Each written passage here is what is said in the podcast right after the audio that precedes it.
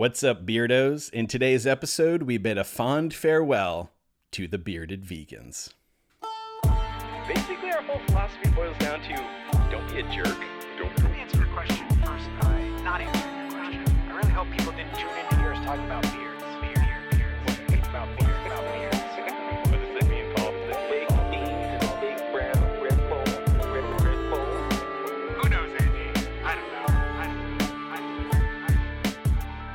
Welcome to the show. I'm Paul, And I'm Andy. and we are The Bearded Vegans, a podcast featuring a dissection of all things vegan.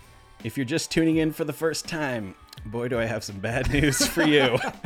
but you can still find all of our previous episodes at thebeardedvegans.com, and you can still reach us by emailing thebeardedvegans at gmail.com. Hopefully, this doesn't come as uh, too much of a surprise to people because we we had a big announcement in the end of last week's episode that this is going to be the final Bearded Vegans episode, and so this this episode we're just going to talk about you know why we came to that decision, reminisce a little bit about the podcast, and just generally have a have a good time as we as we bid farewell to the podcast. But um, yeah, so so if, if this is your first time hearing this announcement, um, sorry. If this is your first time listening, sorry. also, thank you. Thank you for Yeah. listening. But uh, yeah, if you are curious to hear more of an explanation as to why we announced it in last week's episode, as opposed to being like, it's the 10 final, you know, whatever, uh, go ahead and listen to that podcast because I don't think we need to retread that right now. But Paul, August 13th, 2015, we released our first three episodes. And at the time, we sounded like this. Welcome to the very first episode of The Bearded Vegans. My name is Paul. My name is Andy. and we are the Bearded Vegans. This is a podcast where we talk about vegan news, reviews, and have a dissection of other vegan and social justice issues. Uh, for this very first episode, we're going to first start out by talking a little bit about ourselves, and then we're going to go into uh, the issue of Cecil the Lion. That's kind of been a hot issue, especially in the vegan community and just in the the general community too, I'd say. And then we're gonna finish off with a, a little review of our top five uh, vegan restaurants in Connecticut, where we both currently live. And now, Andy, we sound like this. I'd like to think we uh, sound a little better, if only for the audio upgrades that we've made over the years. I would say, and I'm sure this will be something that comes up later on. We've had several audio or editing issues like over the course of the podcast. I feel like we got into a pretty good groove where recently we haven't had as many issues and the issues that we did have were we like yeah knock on wood we were able to edit them out i will say we're we're throwing taking a little bit of a risk now as Andy and I are recording in person for the first time in a while. So who knows if that will bring new audio issues that we haven't had in a bit. But I feel like we needed to do the last one in person and it worked out with Andy's traveling schedule too. So I'm glad about that. Yeah, I mean, honestly, Paul, it feels like it's true bearded vegans fashion that we're recording it this way because we're recording together in your home, but in a different room than we have ever Yeah. recorded in. And the history of this podcast has been probably unbeknownst to many listeners, um, been punctuated by. I, I want to say dozens, if not a hundred different recording situations because Paul, you have moved to three, four I, I wrote this down yesterday. I thought about it. I, I have been in four, four different homes that we have recorded in. Yes. And I have been in Hundreds of states. yes, that's right. Hundreds of different states. hundreds of states. Uh, I have parked behind tens of dozens of different Walmarts in order to record this thing from my van. Uh, we've recorded in person in a variety of locations. Paul, we have recorded live podcasts in four states. Correct? Let me know if there's any that I missed North Carolina, Connecticut, Georgia, New Jersey twice. Yep. And uh, as far as the U.S., Yes. any others you can think of? In the U.S., I don't think so. Oh, we we almost did Pennsylvania, but that didn't end up happening. We were, uh, well, it's an asterisk. It's a tally. We were booked for Pennsylvania. it didn't happen because of uh, the pandemic that's going on. Uh, but we did manage to make it across the border to Canada twice. We did Mm-hmm. the Toronto Veg Fest and we also did Nova Scotia as well. So uh, this podcast has taken us all over the place. Uh, we are now six years and three months to the day since we released that episode, at least as of the day that we are recording this thing. And yeah, so we've got 300 episodes in the bank, including this one. We've got, I'm going to guess, 35 plus bonus episodes, plus probably a dozen or so classic episodes where we've still recorded a pretty lengthy amount of new material uh, to add on to commentary to the episode. So I'm going to say, Paul, I think we're really around 350. Yeah, and there's at least I would say five live episodes that you did where you were on like a panel at a Veg Fest that I was not a part of that we also released. So throw those in, throw those into the mix as well. I was gonna say, Paul, I don't, I don't think that counts, but I guess if they made it on the podcast, then I guess I guess we can count it. And I would say along the way, our friendship has grown immensely. We have talked to some incredible, amazing activists.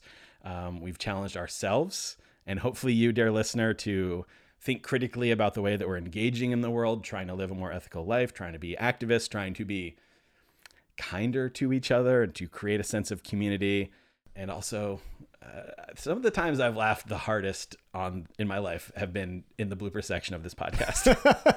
Yeah, I think it's always funny when I'm when one of us is editing and we get to the blooper section and I have to like re-listen to it a few times just to make sure that sounds good and every time just makes me laugh so hard. yeah, I've I've said it many times on the show, Paul. My favorite part of the podcast is the blooper section. and there, there's Andy, there's also bloopers sometimes that I don't end up putting in the blooper section because I'm like, oh, this is either an inside joke or like this is only funny to Andy and I for some particular reason, and so I don't they don't end up in the blooper section, but I'm always like, oh, lovely, just delightful. I love the bloopers when we talk about someone but bleep their name out. and uh, Paul, I will say that in preparation for this episode, I spent more time than I should have looking for one specific sound clip for this episode. yeah, Um, and that is the episode in which, uh, spoiler alert, I did not find the sound Oh, clip. no. In which I said, if we ever end this podcast, our outro music needs to be "See You Again" by Wiz Khalifa.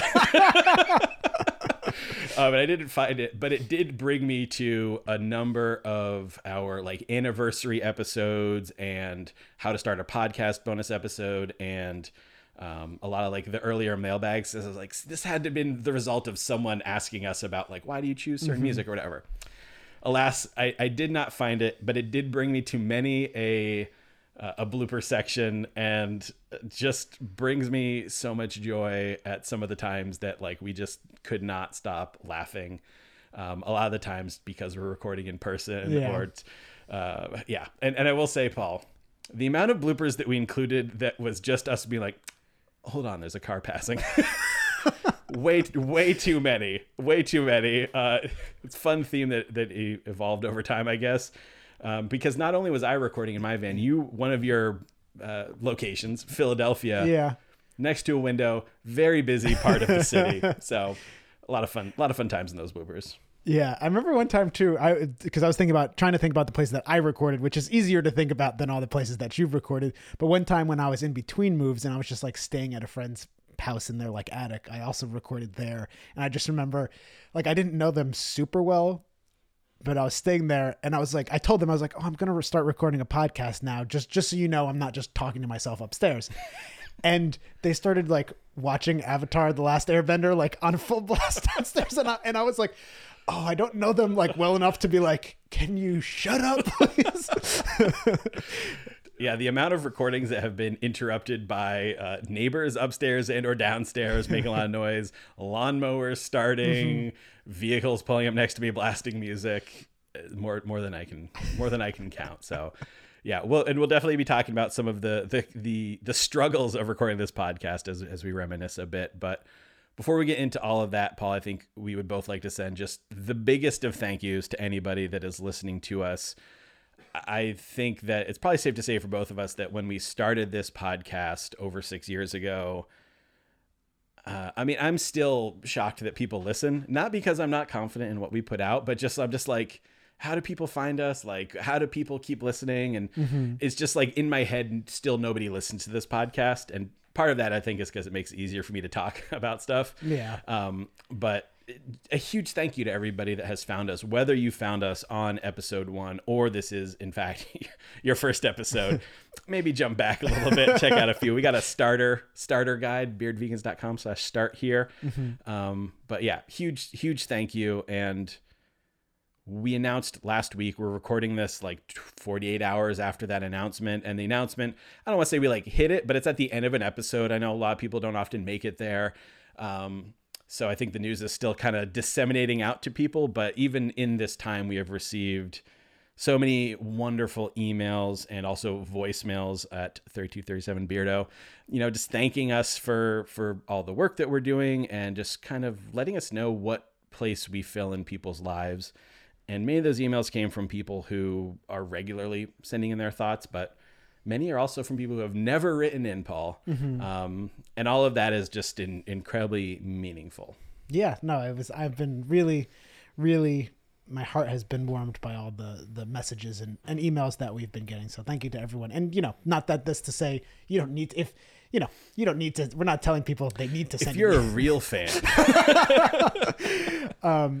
I, I really feel like Andy that we've we have this little this little community of people who are engaging in the conversations who we, we receive emails sometimes where it's like oh this person is like getting in on this discussion or people will tell us they have this the, the discussions like with their significant other or their friend or something and it's just it really is special that that we've been able to start conversations which i feel like is one of the main things that we're trying to do with the podcast Yeah, and we don't need to give our usual spiel about not trying to be authority figures and like all of that kind of stuff, but um, even though I'm tempted to every single episode, Paul. but the, you know, I, recently I've talked to a number of people at the Veg Fest that I've been doing and, and hearing from people saying that like you have helped to give me the tools to figure out how I feel about something for myself, even if it's not the conclusion that you and Paul came to.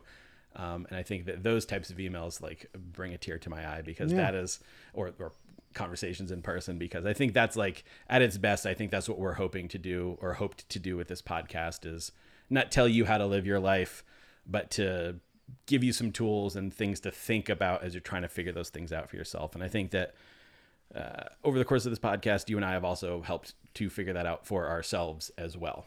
Yeah, no, I, I think that this, on a personal level, this podcast has been exceptionally influential to me in that it has helped me think about my thinking and, and develop my ethics and, and morals and stuff. So it's been it's been very good for me, I think. That sounds like it would be the intro to one of our bonus episodes, an exceptionally influential bonus episode of the Bearded Vegans. And actually, Andy, speaking of the bonus episodes, so just we we for all the Patreon people, we dropped a little 10 12 minute final bonus episode kind of explaining what's going on with the Patreon. So if you are a Patreon subscriber, please go and and listen to that just so you you have all the info. But um, just very quickly, what Andy and I decided to do because we have all these bonus episodes that we don't want to just be lost forever if the Patreon ever does go away. And so we, we decided to put up the bonus episodes on the Beard Vegans website. So that will hopefully be up there shortly uh, in the coming days or week at thebeardedvegans.com slash bonus.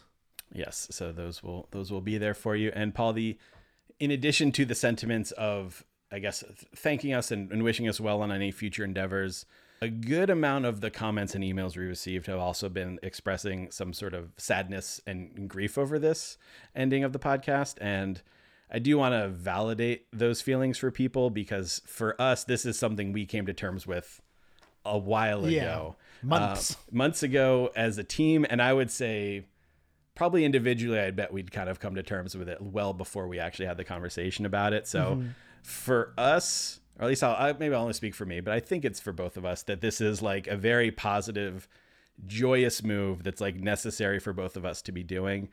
So I want to validate that grief, and it's obviously absolutely okay to feel sad about the podcast ending, and it's okay to tell us that you are sad about that, or that it, you're sort of grieving it, or that this is going to be a a large loss for you. But uh, I- also want to ask everyone to be mindful of how active of a role you are asking us to play in processing that grief and sadness uh, outside of the podcast. So our, our hopes with this episode is that it this will be that thing that you need to help you understand what's going on, why it's going on, and why it's ultimately going to be a great thing for everybody.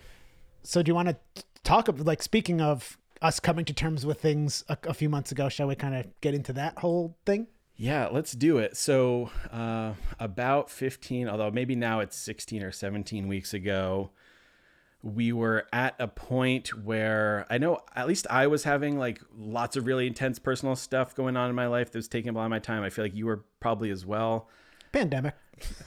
Y- you know, I mean, there's that's just like there. That's Yeah, just yeah, like yeah. there now, and it sucks. But I was like in a lot of like additional things in my personal yeah. life were preventing me from working on putting in together the episode. And there was just a couple weeks in a row where we were showing up to record, and like at the time that we were expecting to hit record, we were still trying to figure out what it is that we were going to talk about. And we were kind of doing this.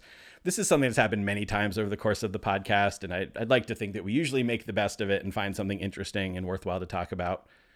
You know you're doing a weekly show. Not everything's going to be a home run. I think that mm-hmm. you sort of accept that. But we were doing this scramble and it was like probably 30 minutes past when we were expecting to record and I, I said to paul i said you know i really i just don't feel like we've been putting out our best work these last couple of weeks. And i don't remember exactly what you said but it led to you saying like yeah i just I haven't really been having as much fun doing this podcast as i used to.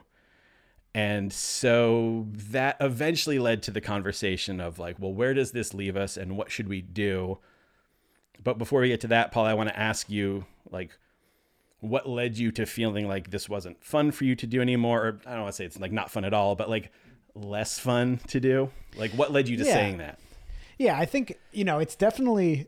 I will. I want to say first and foremost, it's definitely not that I th- didn't think what we were doing was good or like important work. I guess not to make us sound like we are the best. This is the best, but I I still felt like the content of the episodes was good. I I think it just started to become for me like my my interests. I was starting to pick up different interests. I'll just say it right now. magic baby like I, I started having other interests that that I was like, oh, I really love dedicating my time to these things, and the the podcast it started to feel even though recording the podcast itself was always an enjoyable experience and is still an enjoyable experience when we're actually doing the thing i'm having a great time right now Paul. yeah, me too. And this, the everything surrounding it though started to feel more like work or like homework or something, or some like that sort of thing, where it's like, okay, this is just something that I know I'm doing every week, and I and this is something that needs to get done, but I don't necessarily enjoy doing these things. Um, and because of that because of kind of like the combination of those two things where it's like oh i want to be doing these other things but i don't have the time because i need to kind of be doing these other these other things you know editing the podcast or or figuring out what we're going to be talking about etc um i could feel myself like dragging my feet on it because i it it like wasn't in my heart of hearts the thing that I really wanted to be doing. Um, and I think there have been times, other times in the podcast where maybe because of like a work situation or something where I was super busy where like it would become really stressful and and I think Andy and I a few times throughout the podcast worked out how to maybe rearrange responsibilities or change things about the podcast. I'm thinking of when we did uh, mini episodes, every other episodes, the short lived, maybe not short lived. It just kind of became like a blended thing. I mean, I feel like where we've kind of landed in the last year or so, for the most part, is what the mini episodes were, which is episode starts, no, f- no filler, no fluff or whatever, no news or anything at the beginning. Like we just immediately go into the topic. Yeah. Yeah, I don't want to interrupt you too much, that's but just to say that, like, I think that we've gotten very good at doing that, you know. And, Yeah. And for yeah, I guess I'm. I feel like I'm going to give us both permission to be, um, not humble in this episode. Like, I I am very proud of the work that we've done, and I have all of the imposter syndrome in the world screaming at me that nobody cares about what we're saying right now. Um, but I guess I want to give like both of us permission to be like, yeah, I think I like what we did. I think it was good, and we know that it helps people. So Thank you. Thank you. Yeah. I, I think so. The reason I bring up the mini episodes, actually, that's a good point, is that I, I feel like, Andy, what the episodes became was like, and not to say that if we continued this podcast for years, it wouldn't change and evolve and I guess improve, but I feel like we really streamlined the episodes in that it was like, let's make every episode it's all good stuff. And and we don't need to like fluff up the runtime by being like, okay, we need to include two news stories or something like that. So over the years, I feel like there were moments where we were like, something about this is not working, and we kind of revised how it was done and made it more efficient, I guess. And so I feel like what we had a few months ago was like the streamlined efficient version and so the fact that i was still feeling like well something about this is not working for me that's like i guess what kind of got me starting to think like well maybe this this this isn't what i want to be doing and and you know we have a very limited time on earth. And even though i do feel like this is an important thing that we're putting out this podcast like if i'm if my heart isn't fully into it and i want i know that i want to be doing other things like developing myself in other areas magic. As a magician. like w- w- shouldn't i be shouldn't i be doing that thing with my limited time here? Um Yeah, Paul, I think that like one of the biggest themes of the podcast is where how can we be most effective with our time? Mm-hmm. And obviously our conversations pertain to activism and whatnot, but I think that like that extends to our lives, which is like I have very limited resources, time on this planet, and how can I use that to the most effective means? And that can mean the way that is the most joyful for me to mm-hmm. participate in. And if you're doing a show where it's not a job, you're not getting like a full time paycheck or anything like that, why force yourself to do something that's not fun for you anymore? Um, even if you recognize it as like a good, helpful, altruistic thing that is being done. So, yeah, I totally feel that. Yeah, and and I think you know I I think I initially had some hesitancy in talking to Andy about this because my feeling at the time was, well, I know this is what I was thinking. I was like, I don't think Andy also feels this way. I don't think Andy is also feeling like uh, he wants to end the podcast. So I think I was a little hesitant to bring it up at first. Um, and then, as you kind of described, it kind of naturally came up. Um, and you know, maybe I should have brought it up. Maybe I should have brought it up sooner. I, I've never felt like Andy is someone who is difficult to talk to. I've always felt like we've had a good um, communication rapport. Uh, so maybe I should have brought how I was feeling up sooner, and maybe we like. I don't think things would have really, the outcome would have changed, but um, yeah, I, this is just me saying I feel I, I've always felt uh, comfortable speaking with Andy, and I appreciate that about you. That you uh, emit an uh, emit an energy that is welcoming for feedback and like even like bad, you know, even bad talking about bad things. Yeah, and and Paul, I think that that is part of what makes it so easy to have conversations with you on the podcast that are challenging in a way that I don't feel like I can have with a guest usually, which is like I feel like okay pushing back against an idea that you bring forward and, and you obviously feel the same doing that with me and I think that that is something that we have cultivated a lot over the years.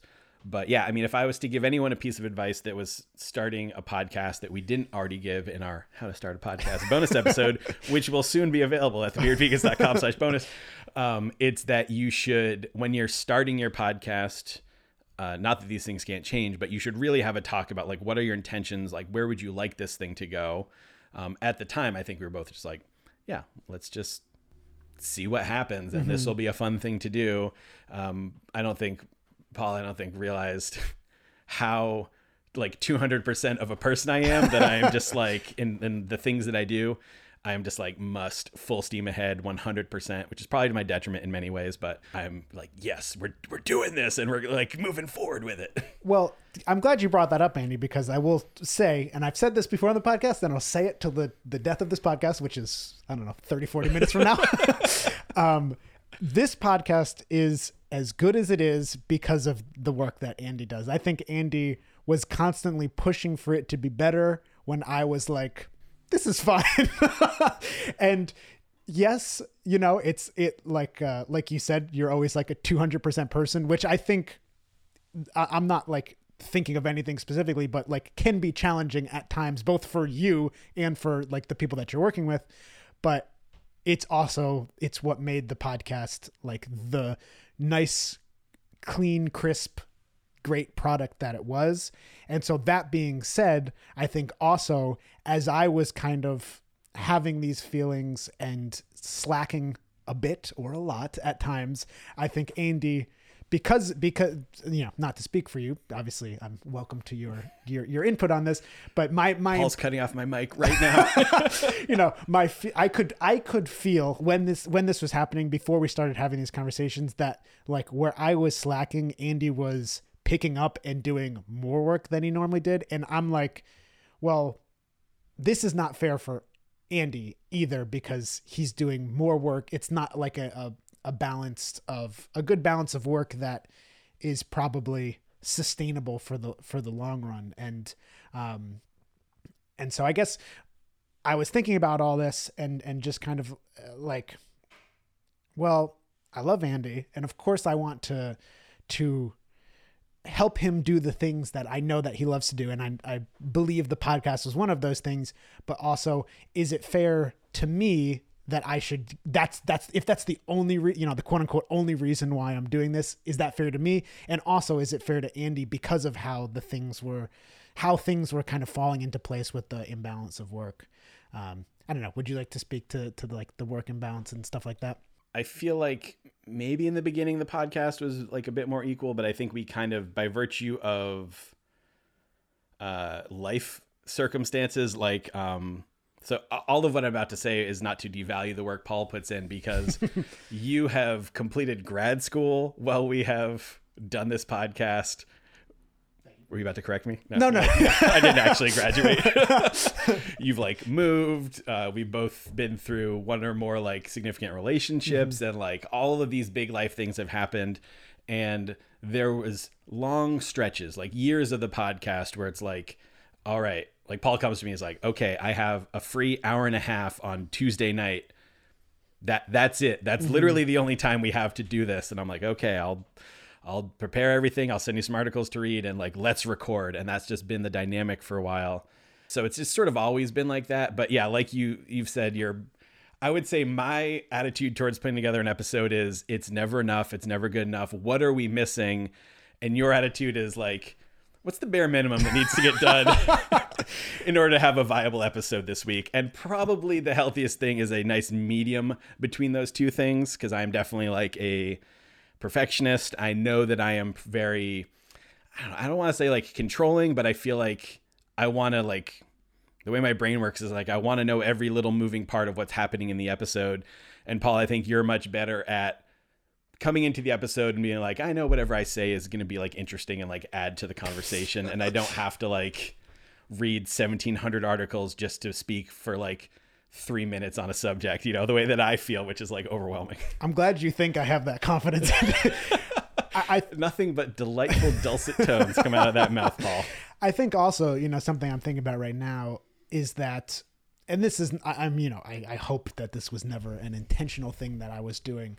I don't think it was an intentional thing, but I think because we've, the two of us have always had very different types of schedules where, I mean, maybe when I was in school was a little bit different, but certainly when I was working before school and, and now, it's kind of like, okay, I have to I have these like whatever 9 to 5 or whatever it is where I cannot do anything because I'm working where and and Andy is doing potentially a comparable amount of work but with not like a rigorous schedule. And I think that unfortunately puts you in this position where you have to kind of mold around my schedule because my schedule is not as flexible. But it makes it so that you need to like either put in more work or move stuff around or you know i, I think it's um again i don't think i was ever intentionally trying to like exploit that aspect of of our dynamic but do think that that made it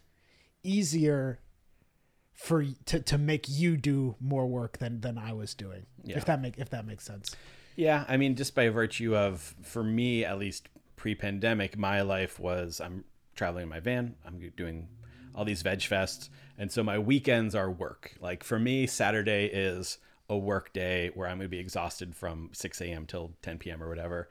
Whenever I have a Saturday off now and I like go somewhere, I'm like, why are there so many people here? What, what is wrong with you? Like, oh, this is the day most people have off.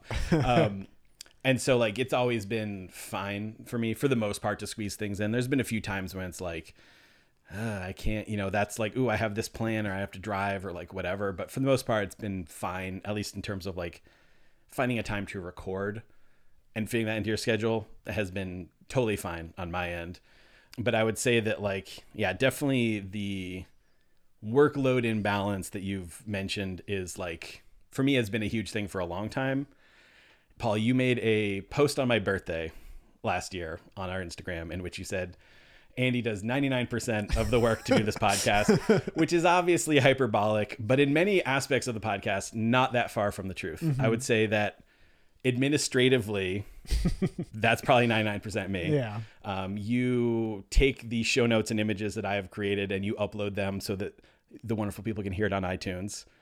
Occasionally you'll respond to like an Instagram comment or something like that, but I would say that like 99% of any email that's ever been responded to, 99% of any social media post that's ever been made, and I generally anything that like you said, you're always trying to make the podcast better. Anything that I would classify as proactive that's not just like what is my set of tasks for this week setting up a voicemail line getting live podcasts like doing all of this stuff refining that. Even you know you coordinated the new theme song but that was like the one that was like pushing like we got to make sure we have one for mm-hmm. episode 100 turns out it's actually 101 as we just found out.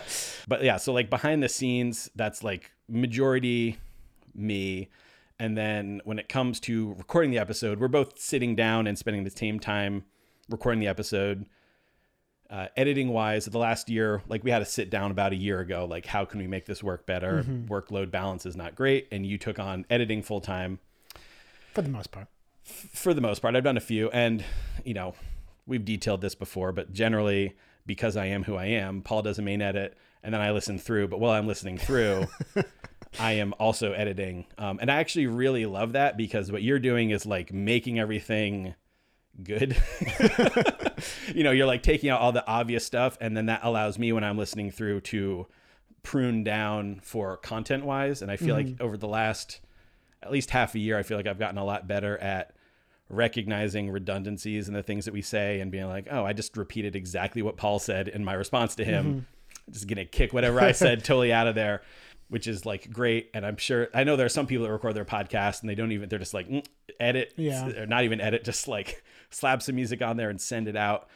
And we've talked about like transferring editing duties over to other people. I do think that we could get someone that like understands the podcast and makes it work. Having the money to pay them a whole other whole other ball game but i know that you it seems like anytime we brought that up you felt like i don't know if it's like ownership or whatever but you've kind of felt like this is the way that we do it and we can't get anybody else to do it. I think, like you said, I think eventually we could probably, you know, train someone to understand exactly what we're looking for. But I think after doing it for so long, even just things like I know the or you know not to sound like this is something super important but it's like i know the appropriate amount of pause length that we like to have you know something like that where the, i listen to something i say oh this pause is too long so let me shorten it a little bit but not cut it out completely so that it still sounds like natural like those sorts of things where it's like how do you teach that to someone other than just hey listen to a bunch of our stuff and you'll kind of understand what our cadence is and how we like to go back and forth and, and those things. And um, i think that it would be difficult to to teach someone else those things not impossible again I'm Paul, I believe there's a whole uh, job market for people that edit podcasts. so, I but I also feel that way, even though knowing that there's people whose jobs it is Yeah, to do that. yeah. And again, not that we could afford to do that, and nor would I want to rely on like free labor for that Mm-hmm. either. But so anyway, there's all this like other stuff, and a lot of that is, you know, I don't know, it'd be weird to have somebody else answering our emails or whatever. But a lot of the administrative stuff, in theory, could be taken over by a third person. But for me, like where like the true imbalance lies is the creative aspect of doing the podcast, which is coming up with the show topic and then doing the research for it. Um, which a lot of big part of that is curating our inbox, I guess, like recognizing what is worth talking about, what is not worth talking about. Can we make an interesting episode out of this? And for me, that is always the thing that sits the heaviest on me with the podcast because editing is a time suck, right? Like mm-hmm. you got to sit down, you have to re-listen to your episode you just uh, the conversation you just had. But I think of it as like doing a long drive. You just got to get in the car and go. Maybe hit some traffic on the way. Whereas coming up with a show title is like writing poetry, not to sound not to sound whatever, you know, but it's like you don't force poetry. Like it's something that has to like and we force it in some way by like looking through news stories and stuff like that, but it's not like something that like you can be like no matter what happens 3 hours from now I'm going to have a show title Yeah. and all the episode um you know, research is going to be done and stuff like that and some weeks like we were discussing earlier, it's just like what what the hell are we going to Yeah. talk about? Is this going to be an interesting conversation for anybody to listen to? And I would say that is where I feel the workload imbalance the most. You know, I would wager that probably 90% of the episodes are ones where I've come up with the topic and done the majority of the research. And if there's a section where you have talked about something, it's because I've said, there's a hole here. Paul, can you look mm-hmm. up this stuff? So it's not just me talking for the entire Yeah. episode about something. So there's like kind of a, a balance there. And to me, that is that's always the thing that's weighed heaviest on me. And that has been a stress for years now at this point. Mm-hmm. And like you said, we've had many conversations about how to like work things out and make it better and mini episodes or should we do every other week and like all these things we've talked about, but none of them would really like fix those problems. And so that is the one thing that I feel like we can't outsource. I know TV shows have writers' rooms and all that kind of stuff, but I like that our show is like us and the things we want to talk about and we know what our perspective is or we think we know what our perspective is going to be like going into something and that is the thing that like weighs the heaviest on me and that's why I feel like during the time that I was dealing with all this personal stuff, we did end up scrambling at the last minute as opposed to knowing five weeks in advance what is our topic going to be? Have we procured a interview for it? Have we done all this research?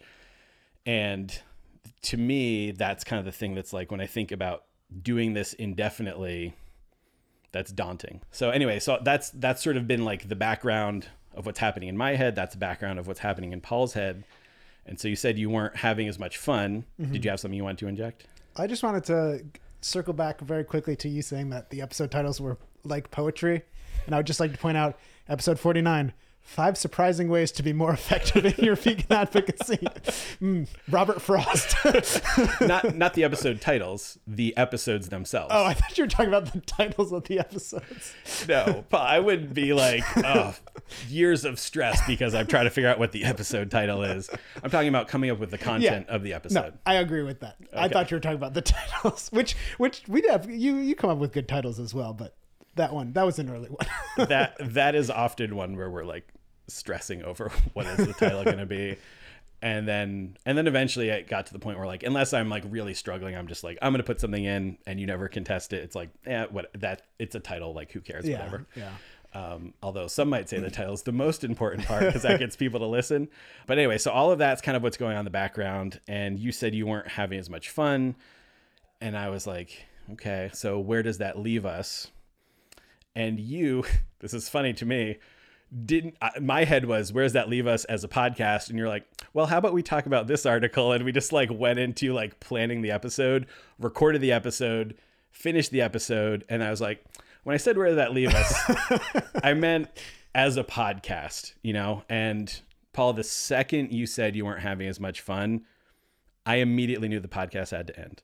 Um, and I think a lot of that's just because this has been a stress that's like been there for such a long time.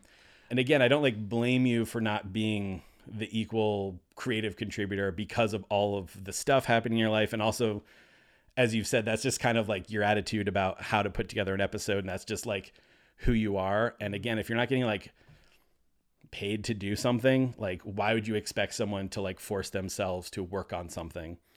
Um, and I remember a year ago when we had our talk and I had proposed, I was like, well, I really like the Gaslight series we did, and I would like to do more stuff like that. And you were kind of like, yeah, you know, and I was like, would you enjoy doing that or would that feel like homework? And you were immediately like, that would feel like homework. And I was like, done. We do not need to do that because there's no reason this show should feel like homework. So I was immediately like, I think the podcast should end. And you were like, oh, but we're so close to 300. And I said, Paul, I will drag the bloody corpse of this podcast across episode 300.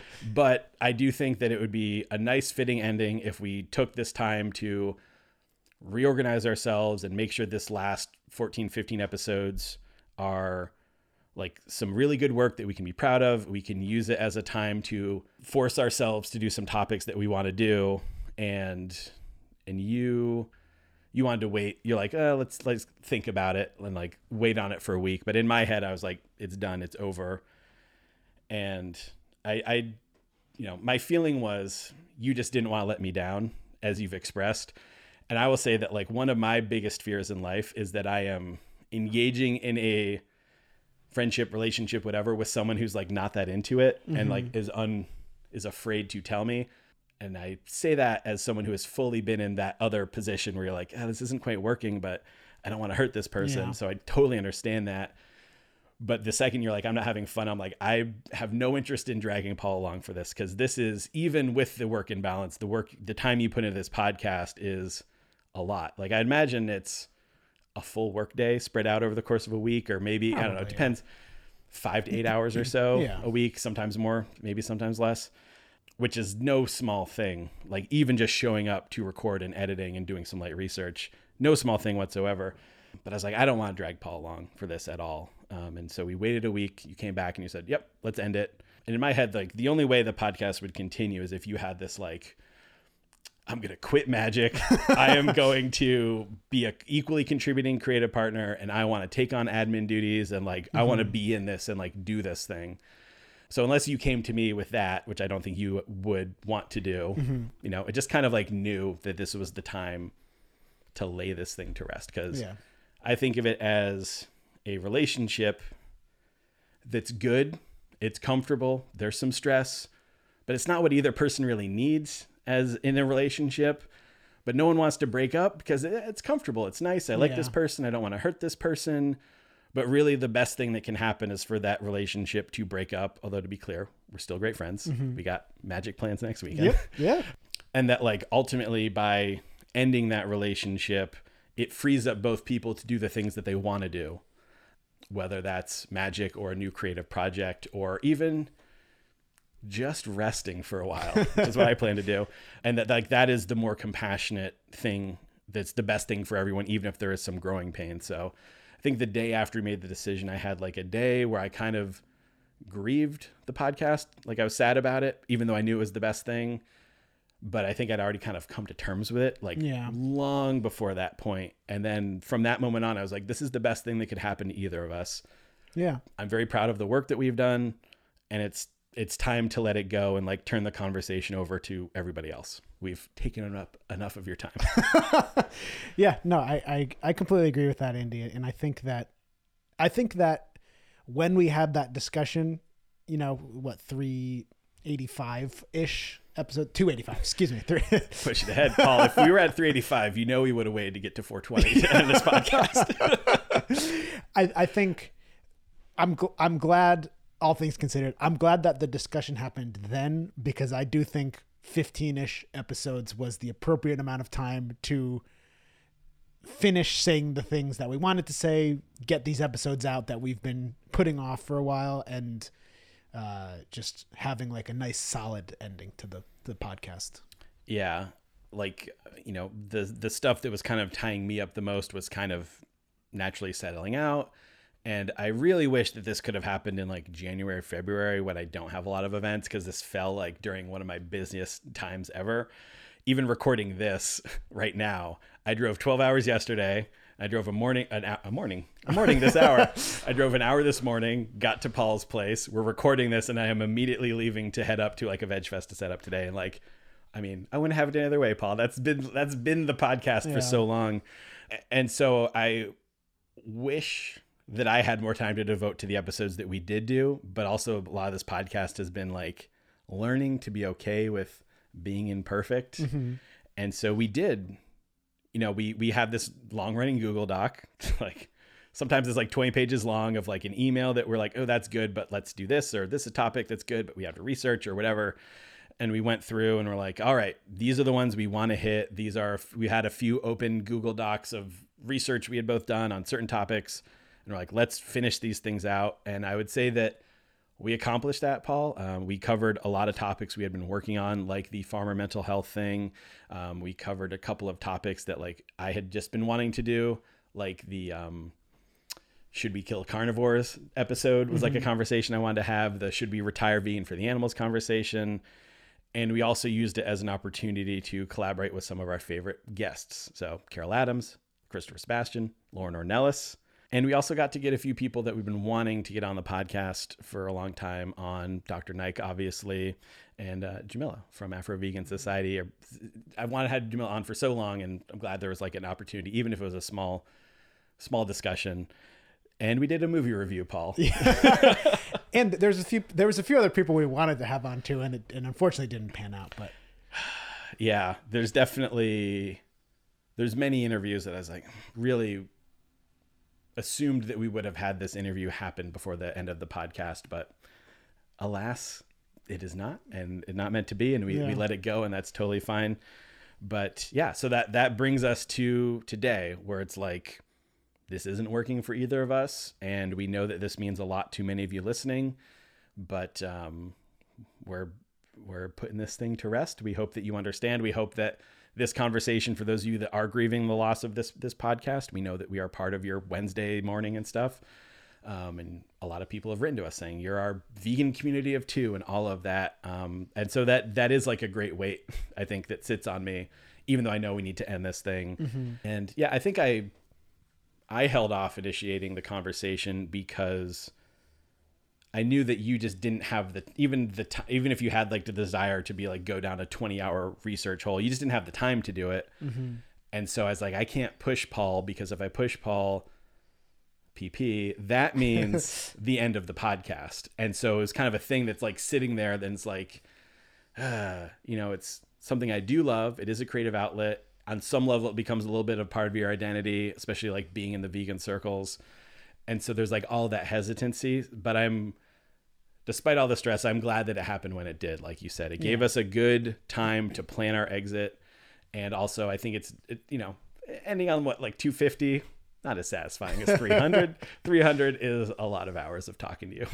yeah, and I think like that that sort of um, like I don't know if attitude is the right word. That sort of relationship that you were just describing, which is like, oh well, I want Paul to be doing more, but I know that I can't push him. I feel like that's a good sign that there is some breakdown in communication or not communication, but just the relationship, something that either needs to be improved or it needs to be like ended, you know?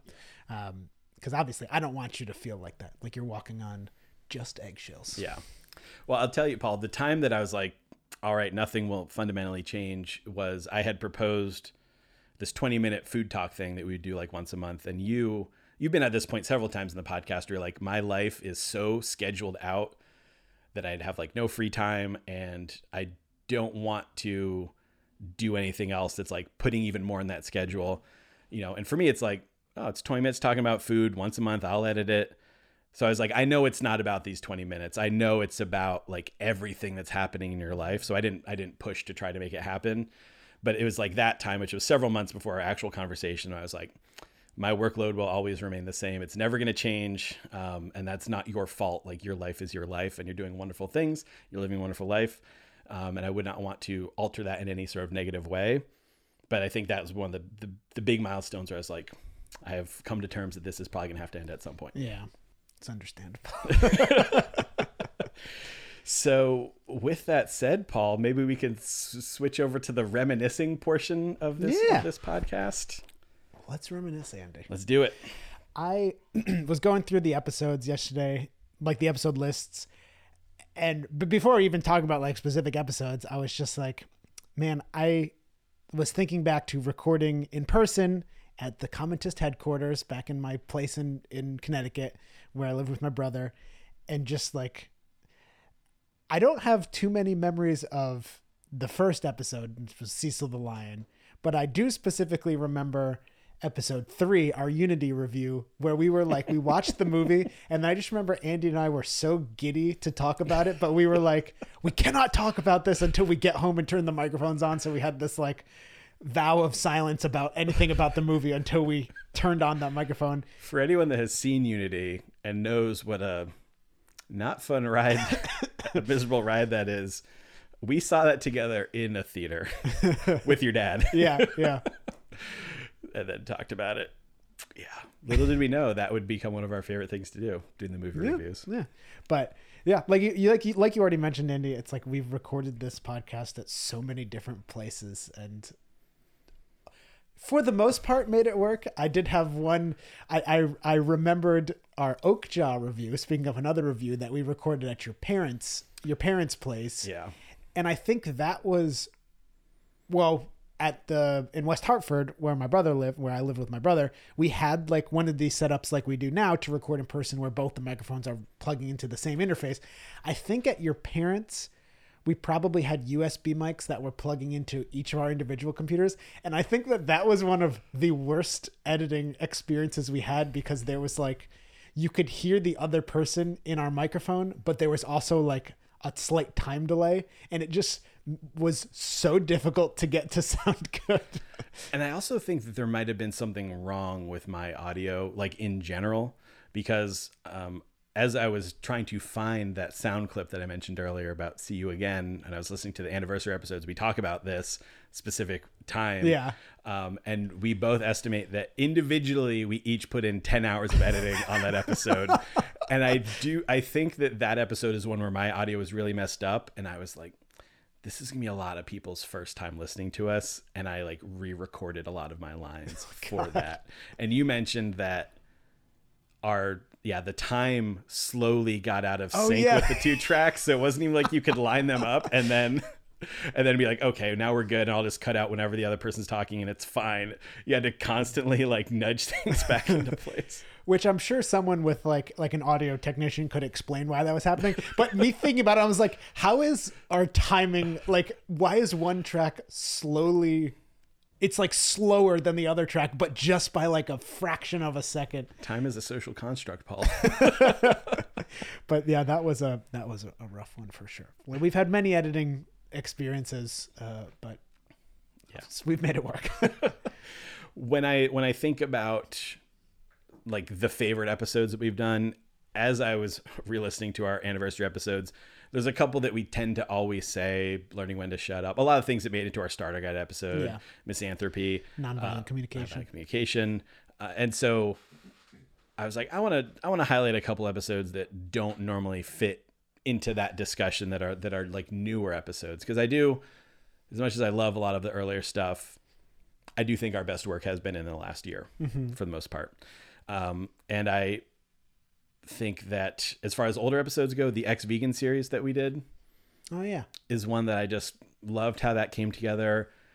It was a two parter, but split in the middle was our interview with Jamie Kay that was sort of supplemental to what was going on. And then we followed it up with the Jake Conroy interview. And whenever, Paul, whenever we have like a multi episode arc of mm-hmm. connection or of roadmap between them, it makes my heart sing. Andy, I think my honestly, I think my favorite episodes and and when I say favorite, I mean in this sense, like the best episodes that we've put out are the investigative journalist Andy episodes. and now I will, you know, this is probably immensely clear to anyone who's listened to the the previous 20 minutes, but investigative journalism, like doing that deep research, is not really my thing, and it's totally Andy's thing. And I think it, like those episodes, the um, the Times Up AR episode, which definitely should have been a two parter. It was like a three hour episode or something like that. The the the um, the gaslighting episode, like those episodes, I feel like for me were so fun to listen to because they were like so well put together and and I think that they were also talking about like really really important things i think all of our episodes are talking about important things but obviously there's uh, like a, a spectrum, Yeah. and those episodes were both really important very well put together especially the gaslighting one. Like it was it was essentially like an npr episode where there was like the interspersing the interviews and stuff. And it like that's i think one of the my favorite things that we've put out that i had little involvement in Yeah, I mean, certainly the Gaslight series. That's also one that probably should have been three parts and not two parts. But I think I was like really in my head. I was like, I don't want this to be like our identity is trying to like tear down this. Yeah. These particular people we're talking about. But now I'm like, oh man, this, part one's like two hours. and Part two is like three. I'm like, that easily could have been a three part or whatever. Um, but that episode in particular, I think definitely represents a milestone, which I want to talk about maybe some other milestones as well. But for me, that was kind of like, in as I mentioned earlier, my desire to create more intentional content. Did I mention that? I don't know. I don't know. I have a strong desire to create more intentional content. And that is why when we're trying to do like those last minute scrambles to find a topic, it's like especially frustrating to me because what I really want is for our episodes to be very intentional and for there to be a lot of thought put into them, whether it's investigative journalism or just like a topic that we're just taking and running with. And so the Gaslight series was one that was incredibly intentional. Obviously, gathered several interviews and went through years of, of other radio show clips and all that kind of stuff. And for me, it was kind of like I I guess I proved to myself that I could do that mm-hmm. because we haven't really really done that on the show before, and it got a really good response. But at the same time, we both acknowledge that I don't think that that's like what we do well. Like I would love to create more content like that, but I don't know if that's like the bearded vegans. And so for me, some of my favorite episodes are the whole like is it time to retire series? Because those are ones where we're not even dissecting a news article. Like you are like i i don't like the phrase meat is murder. Let's talk about it. Yeah, yeah. um and and honestly paul over the last the batch where we knew we were retiring and we did the is it time to retire the phrase vegan for the animals? When we were done recording that one and I, again we're stripping all humility out of this episode i was so happy with it yeah. because that one was one that was kind of came out of nothing and was more of a last minute suggestion even though i knew i kind of wanted to talk about it. And we just recorded and we just like ran with it Yeah. and went through this whole thing without having a bunch of articles researched. And to me when i think about like for me personally what is it that we do the best it's that you know like when we are just kind of I guess hopefully offering some value to people, but also just kind of bullshitting with each other more or less. Um, and and again, in terms of like the streamlining, to me that represents like the best of the streamlining. Hit record into the conversation immediately, a couple small lead-in conversations, and then the main conversation, and hopefully it provide people something really interesting to think about. I've had a couple of people comment recently on like the, the is it time to retire? Why love one but eat the other? that's what i was yeah i was gonna bring up that one yeah so those those three episodes is it time to retire that series is one that i looking back on more recent episodes i really just i just like those episodes and those are some of my favorites and i think that you know again i like it because it's not like us leaning on somebody else's work to find a critique of something. It's just us talking about our ideas about a phrase. Yeah, I think those episodes are. They seem harder to come by though, like because it's like you you have to have an idea that lends itself to that. You have to have an idea, gotta have an idea paul. That's the hard part. And and I feel like earlier in the podcast we could or we would like look around vegan sites, and even if there wasn't like an article that that we said we're going to talk about this article, it would they were articles that would provoke these sorts of ideas and like, well, I don't want to talk about this article, but this is an interesting idea that they're kind of putting forward. And I think like not not at all that I think that we've run out of topics to talk about. I'm sure that if we kept this going, we would continue to, to put out a new episode every week about some new topic. But it definitely, I think, was easier six years ago when we had not talked about anything. Yeah. And now we're kind of like, oh, well, let's talk about this thing. But, you know, we already have this episode that we did four years ago that was kind of addressing that. So we don't want to rehash that, even though we might feel differently about it. But, um, but yeah, I agree with you. Those that series of episodes was very fun to do. Yeah, and yeah, I do like you've lamented that a couple times. That like it feels like we've kind of talked about everything, and I, I like seventy five percent agree with that. Like I feel like there's so much stuff out there that to talk about and interesting ideas being put forth by thoughtful people. but we just are not going to find those doing a Google search for veganism Mm-hmm. and animal rights and looking through veg news to critique something and something ridiculous that plant based news has said or whatever. like, I feel like that, well, I don't want to say it's like completely run dry, but for me, it's like those conversations were becoming less and less exciting for me. And seems like for you as well. Yeah, I think with the you know putting out a weekly podcast since it's just the two of us and mostly Andy doing the research, I think it's like it's harder to find those things. Like you said, they're out there, but they're things that, like you said, you're not gonna uncover by googling vegan news. Yeah. so so yeah, it, it it's uh it definitely became occasionally a struggle. But these last ten episodes were nice because we kind of knew what we were going to talk about. Yeah, it was great. And we've had a few points over the course of the podcast, especially in the last year, where like three months from now, we know what's happening on on this episode, and that's great. And that gives us time to really plan things out. And it also makes my heart sing whenever we're able to announce what the next episode is going to be. I was about to say nothing brings you more joy than at the end of the episode being able to say that. Even though with the farmer mental health one, we kind of kept kicking that one down the can. yeah, as I was re-listening to some older episodes, we said that in like July or something, maybe even like earlier than that. So that didn't happen, but uh, eventually it did. It did. So yeah, um, I would say the other episode that also sticks out to me in like recent memory is the "Don't Debate Me, Bro" episode. Hmm. oh yeah, Yeah, which is another one where I've I've felt like I hope that this is adding something. It's not just us being like, here's a couple of the things that are minor nits to pick about this thing. It was like this is our stance on this thing. Here's why we this is our thoughts on it. You can take it and run with it if if you want.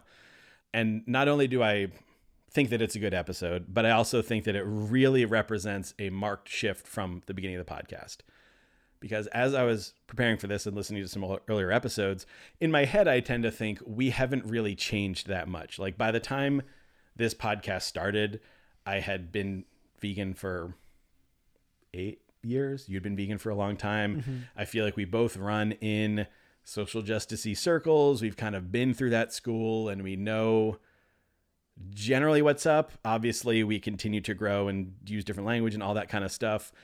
So I tend to think like, yeah, we haven't really changed that much. But honestly, listening to some of those earlier episodes, I feel like we have a totally different outlook on on hmm.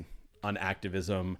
Because back then, I feel like it was really like, yeah, we don't need to get super into this because we've had so many conversations recently about it. But really, like, what is the best perfect form of activism? How can we most perfectly f- turn the dials to be a machine for converging people to veganism in our conversations? And the only solution to anything is to get people to go vegan because single issue campaigns are not good and you know all of the That was really our main talking point back then. and I feel like we are looking at things significantly differently now. Even though in my mind I'm like, yeah, I'm not that different. I've just Yeah. learned a couple new terms, and oh, lobbying is good now, you know. But for me, the "Don't Debate Me, Bro" episode represents a lot of the personal growth that um, this podcast has been able to foster. That I do not think would have happened if the podcast was not a thing. yeah, um, definitely not for me because you know, obviously, obviously, obviously, Andy's.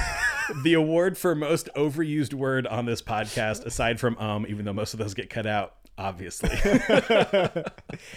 you know, Andy is much more engrossed in the happenings of the vegan movement just by nature of what you do. Uh, and so I think, yeah, I can't imagine that I would have had that change because I'm not being exposed to these new ideas and stuff as much as you probably w- would would have been even if you hadn't had the podcast. So yeah, I can't imagine that I would have gone through that that growth if I wasn't I use this word with great reverence, forced to talk about these things every single week. Yeah.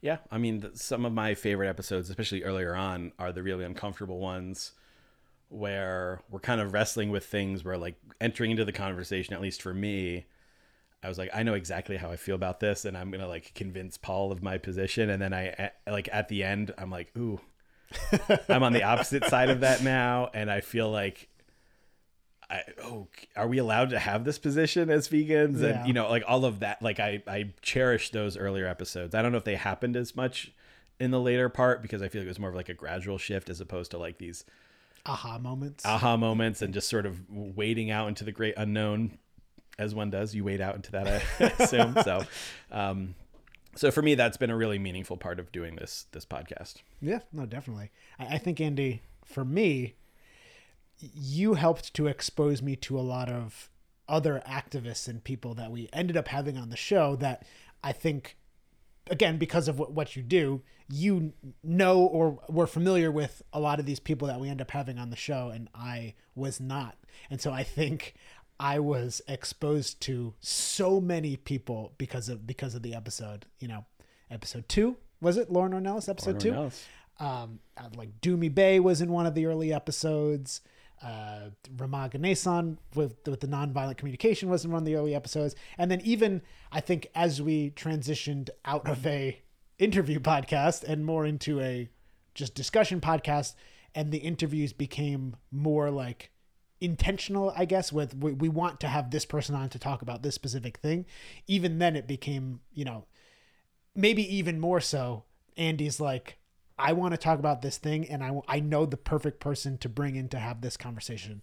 And so it's like i feel like how else would i have been exposed to so many people? Like christopher sebastian is another one who i probably I, like maybe i would have been exposed to his stuff anyways but the fact that we've been able to have him on a, a handful of times has just been been awesome. And um when I was thinking about, you know, special moments in the podcast, I was thinking back to when we got asked to do the Toronto Veg Fest and then they said like we want you to have a guest on it or they asked us if we wanted to have a guest and I think we like they asked us to come do it, and our position was like, you know, we don't need to take up space at live events, and so, if, but if we can use our position as a platform for somebody else mm. whose work we think is really good, and we asked them like who else is there, and we're like looked at the list and like, obviously Carol Adams is who we have to ask, so.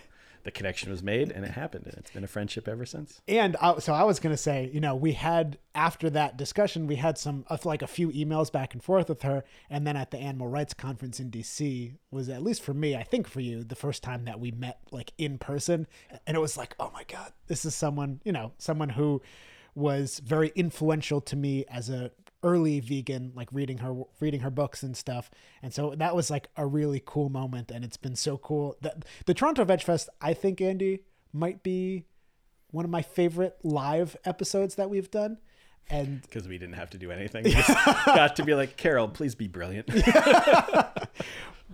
but I think uh, like it's just it's so cool to me that we've been able to have her on for a few more epi- like a few more episodes and then what what was the recent uh, event that we we did. Uh, it was also for the Toronto Veg Fest. We did a live. Well, it was a pre-recorded interview for Yeah. their like speaker series. We are talking about the pornography of meat. and that was also like a lot of fun to do that one too so just it's i think it's so cool that that i've been exposed to all these awesome people doing awesome work because of the podcast that i wouldn't know most who most of them were if not Yeah, and I think for me, a lot of those people were people I work I was aware of, but am now friends with, which is mm-hmm. like not you know I, I don't know when I was like a baby vegan, I was like really soaking up all the documentaries and and reading books and stuff like that. And then when I finally started entering to the activist spaces, I probably was a little hero worshipy, but I was like.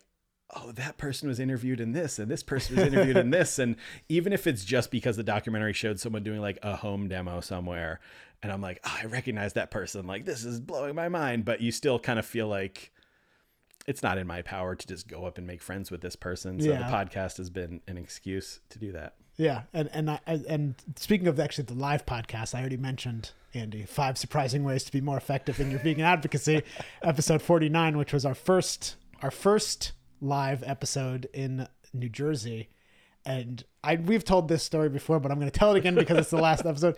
It was like on a block. It was an it was like an outdoor event, It's like, yeah, it was sort of a block party, but there was still traffic happening in the street.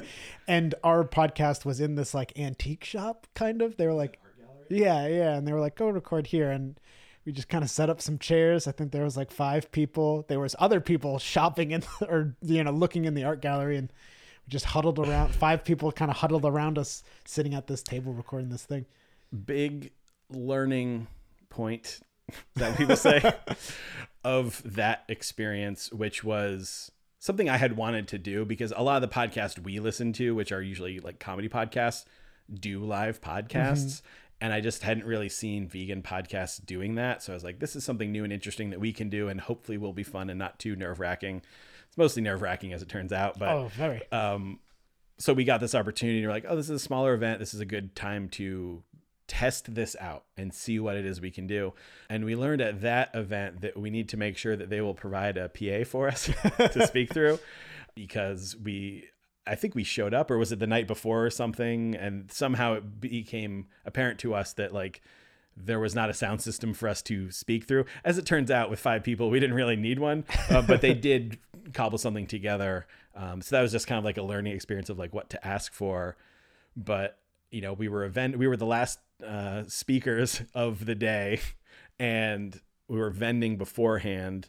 So I was like, I'm just gonna pack up you know when it's time to record so you went over there to set everything up and i'm trying to close stuff down and all of a sudden a lot of people want to buy things and i'm like sweating and i'm trying to like clo- clo- shut down the tent and all that stuff and then i like ran o- out of breath and i'm just like ah. and then i look around and we're like oh yeah uh, this is an art gallery that is still conducting business Yeah. so we give a little disclosure disclosure disclaimer, Disclaimer? there's the word at the another theme of our bloopers paul I really wish I had collected a a montage of us creating new words or saying the wrong words because there's a lot of those in there. Um, that they would be conducting business, so we put that disclaimer out that hey, you can hear people making purchases in the background of this episode. But to me, Paul, like when I think about milestones, that was such a big one because there's something about even though the live episodes are such a small part of what makes this podcast, and I would argue are an often later on, I think we made them a much better representation of the podcast. But there's something about taking the podcast into the real physical world that feels like very validating. And um, I'm going to ask you this question, and I will give my my answer 1st In the three year podcast extravaganza episode we did, we answered a lot of maybe it was episode 200 we answered a lot of listener questions about the podcast and someone asked do you have any favorite memories together in that episode i talked about the time we went and saw slipknot and Korn together but i will say that there was something about the night because we got a hotel the night before For uh, which? In for New the Jersey? the jersey one Yeah. millville new jersey and it was like was it super 8 or it's something where It's like a motel, right? yeah, it was like I think I want to say it was like Motel 6 or something and I just remember like going into this crappy room um every hotel I stay in is crappy but uh going to this crappy room and like looking at our beds and just being like this is happening. Like we're we're we're doing this and like we started this thing and through our own you know gumption and sweat equity or whatever like we have been invited somewhere to speak because someone thinks that we what we have to say is is interesting enough mm-hmm. and there was just this like i just i don't know it's just like a snapshot that i took in my mind and i was like i'm gonna remember this forever like Yeah. just entering into this crappy motel room because this represents something in my life that is a milestone Yeah. What was the what was the what's the, what was the question that you wanted me to answer? the, the question is do you have any favorite memories together Oh, I think mine are definitely doing veg fests. Like I, th- I think it certainly helps that they are some, for the most part, like just an enjoyable experience. One of the most fun times I have. Obviously, the fact that I'm not the one that's financially dependent on the outcome Yeah. of the event helps me to have a more enjoyable experience. But it's just a time where I feel like Andy and I get to talk to each other, like occasionally interact with people who are, and it's normally people who are excited to be there. They're typically pretty good interactions. Occasionally there'll be someone who, you know, comes by and says, What's up, Beardo, which is always really cool too. And I'm glad that I'm like with Andy to experience that. But I also like when people like realize that it's us and they're like, wait, you and you and you, you're on the flyer, you, you, you, what? yeah, yeah, yeah. But no, I think I love doing the veg fests with with Andy just because it's like a cool time to bro down and hang out. I don't know if I've ever heard you say bro down before.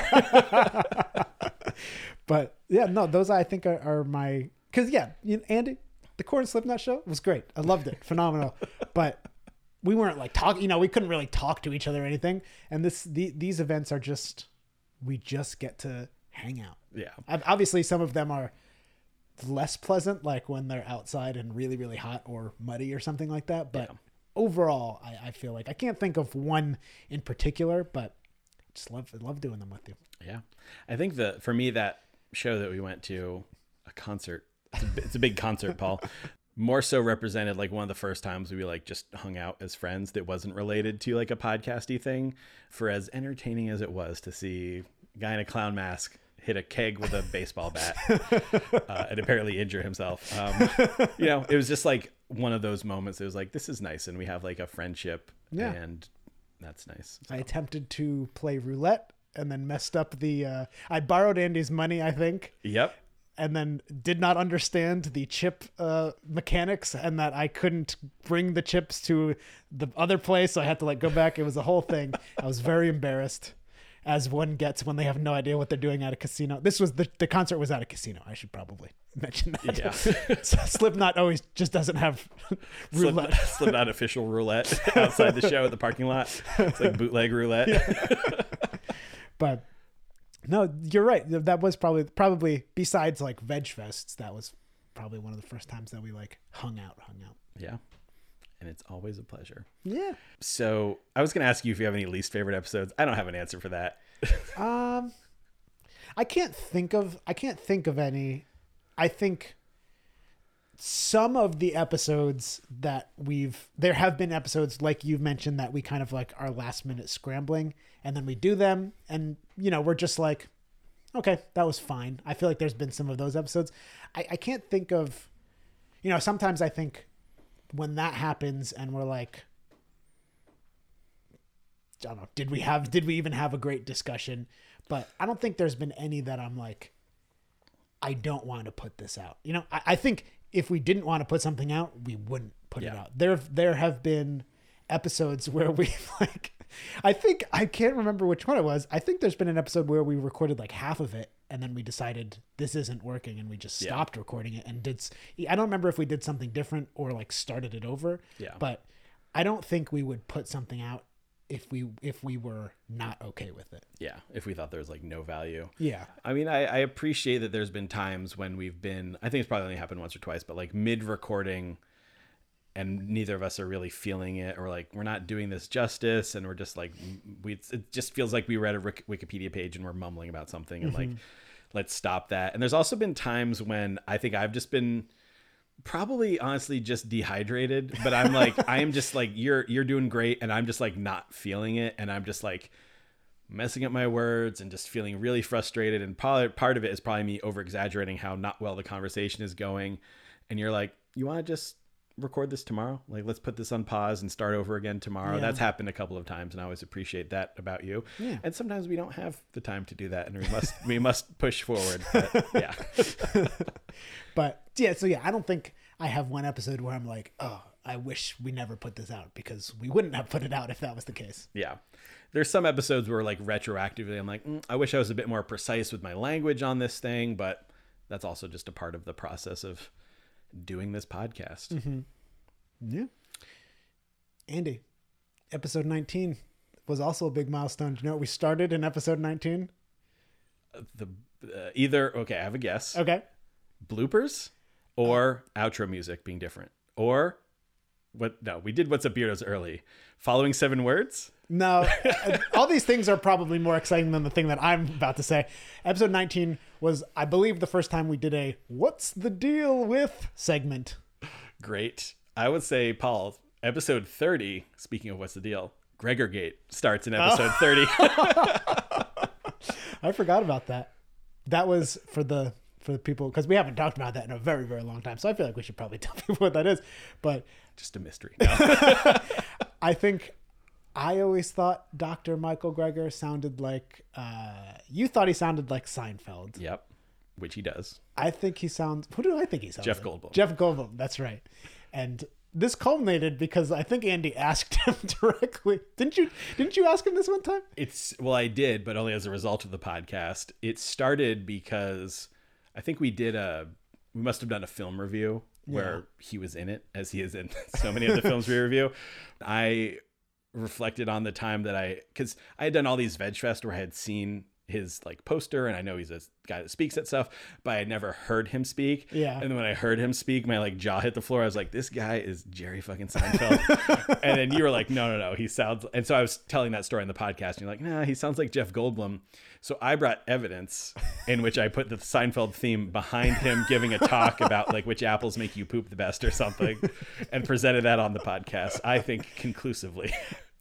I gotta say, I think he does sound probably more like Jerry Seinfeld than Jeff Goldblum. But but you you talked to him one time and you told him about this, didn't you? Yes, and he's like "Ah, a little both or whatever. You know, like he didn't give a conclusive answer, and I wish I had recorded it. However, do you remember what we did in episode 200? No, I do not. He did the "What's Up Beardo." Oh, that's He gave one of the best "What's Up Beardos" that has ever been "What's Up Beardoed" on this podcast. because that is something that we kind of discontinued. Like whenever we would have an interview, we would try to get the interviewee to say the "What's up, Beardo." Yeah. we kind of stopped doing that. Yeah, I mean, I think for me at least, it was always like awkward to ask this very serious activist. when it was like a friend, you're like, okay, that's cool. But like when it's someone who's like, I don't know, you're just like, ah, I feel weird asking you to do this thing. Um, and then also, because for a while we switched around episode 101 when we got the new theme song, we switched to starting it with. This episode is really for people who love the minutia. We we switched to starting with "What's Up, Beer." You're listening to episode 101. Yeah. And then eventually I was like, I feel like that gives people no information whatsoever. And like, let's start to say what the topic is. Yep. And so it's also switching to saying what the topic is is like, oh, now I have to have like a line for this person to say. So yeah, I don't know. It just like stopped being a thing. I Mm-hmm. think mostly because I felt awkward asking people to do it. But at least we got Dr. Greger to say it. His, um, I'm gonna play it right here. What's up, Beardos? This is Dr. Michael Greger. You are listening to episode number 200 of The Bearded Vegans. Just joyful, Andy. Just, Just, joyful. yeah, just wonderful. So Paul, mm-hmm. did you have any other episodes that you want to or milestones you want to, to touch on? Um, I did notice going through the episodes. I believe it was episode sixty-two that we start again. Just, just the minutia of things. episode sixty-two, you started creating episode images, and it just, it reminds me of the. I'm, I'm somewhat of a graphic artist. What is that? Graphic design is my passion. I was about to say the Will- Willem Dafoe. I'm somewhat of a graphic artist myself, but they weren't bad, Andy. But but It's okay. go, no, they, they weren't bad. But going through the episodes like like in chronological order, you see they evolve over time, and I think that they are like better now than they were at the beginning. They're not bad at the beginning, but it always delighted me when you had when you added like a little meme or something something onto the picture. Yeah, I desperately want people to notice the jokes I throw into the episode images, and some people do, and I appreciate the hell out of you. I mean, and some of them are like very clever too. You know, the mailbag episodes were always horror themed, and one of them was the mailbox, the mailbag paradox, mm-hmm. and you did the the font that they use with like the dripping letter or whatever, however you would describe it. And I saw that, and I was like, that's nice. That's a good little touch. that. Yeah. I think that if you if you watch if you go through the the episode art from the beginning, it's basically a documentation of the Canva was the program that I used. Them increasing the amount of features they offered, and as I was learning to use them, incorporating them. Yeah. I should have gone through and been like, these are some of my highlights of the the the art. But I do. I spent way too long doing a mock up when we were talking about eating insects and insect burgers and stuff like Oh, that. And I did a mock up of the Beyond Burger, but it was called the Beyond Beyond Burger. um, and it like cr- replaced the logo of the cow for Beyond Meat with a cricket and like everything on there that was related to like burger or whatever I replaced with something cricket related. And like one person commented on that, and I was like, "Thank you for recognizing hours of my work." Yeah. Yeah. And as far as like the memes, we did the episode about disrupting Bernie. And the the title was is disrupting Bernie Sanders a win for animals, but the uh, episode art was the picture of Bernie Financial. Yeah. I am once again asking Yeah. you if disrupting me is a win for animals. Uh, as far as milestones go, I think that the only other one that I would, you know, we've already kind of talked about episodes that for me represent some sort of personal growth, but um, honestly, the the Toronto one was another one that was like, okay, we're going out of the country for this Yeah. one, and that that's like a you know they get like forty thousand people at that Veg Fest, and so that was a thing that like when I crossed the border several days before the event, I was like, oh, like this is happening. This is even more real than Millville. So I think that was our biggest turnout. I think. I think so. like the the Nova Scotia one was also a big turnout too, and Yeah. then the one of the ones we did at the New Jersey Veg Fest was also pretty big. Yeah. Um, in that like little separate room where there was a wrestling ring. And Yep. Ugh. so, Paul, let me ask you, what will you miss about doing this podcast? Well, Andy, easy. The easy answer and the obvious answer and the true answer is that the, I think the biggest thing I'll miss is us being forced to hang out every single every single week. The like the constant communication. I I you know I have no doubt that we will still maintain very regular communication, but there's something about having to put together a product every week that makes you stay in contact with someone very very regularly and i think that like you are my best friend and it is because of this podcast like it's because we we it's because we were interacting so regularly that we developed this this friendship this relationship. And so i think um that's that's the thing that i think i'll i'll, I'll miss the most. Yeah, I think that the forced interaction, and little do you know, I'm still going to force you to interact with me at least once a week. I'm just going to show up. That plus the fact that like what we're doing, it's not like we're just getting together to play video games every week, which I mm-hmm. think could obviously still be a bonding experience. But it's like let's like get raw and like figure out how we feel about the world and like challenge each other. Yeah. And again, developing that trust that we can have these conversations and know that it's not that we're ever like always in opposition to each other. We're often very similar in our views most of the time, I'd say, even if there's differences. But something that's like it's okay we can challenge each other, and I think that that's not a relationship I have with like every friend that I have, Yeah. you know.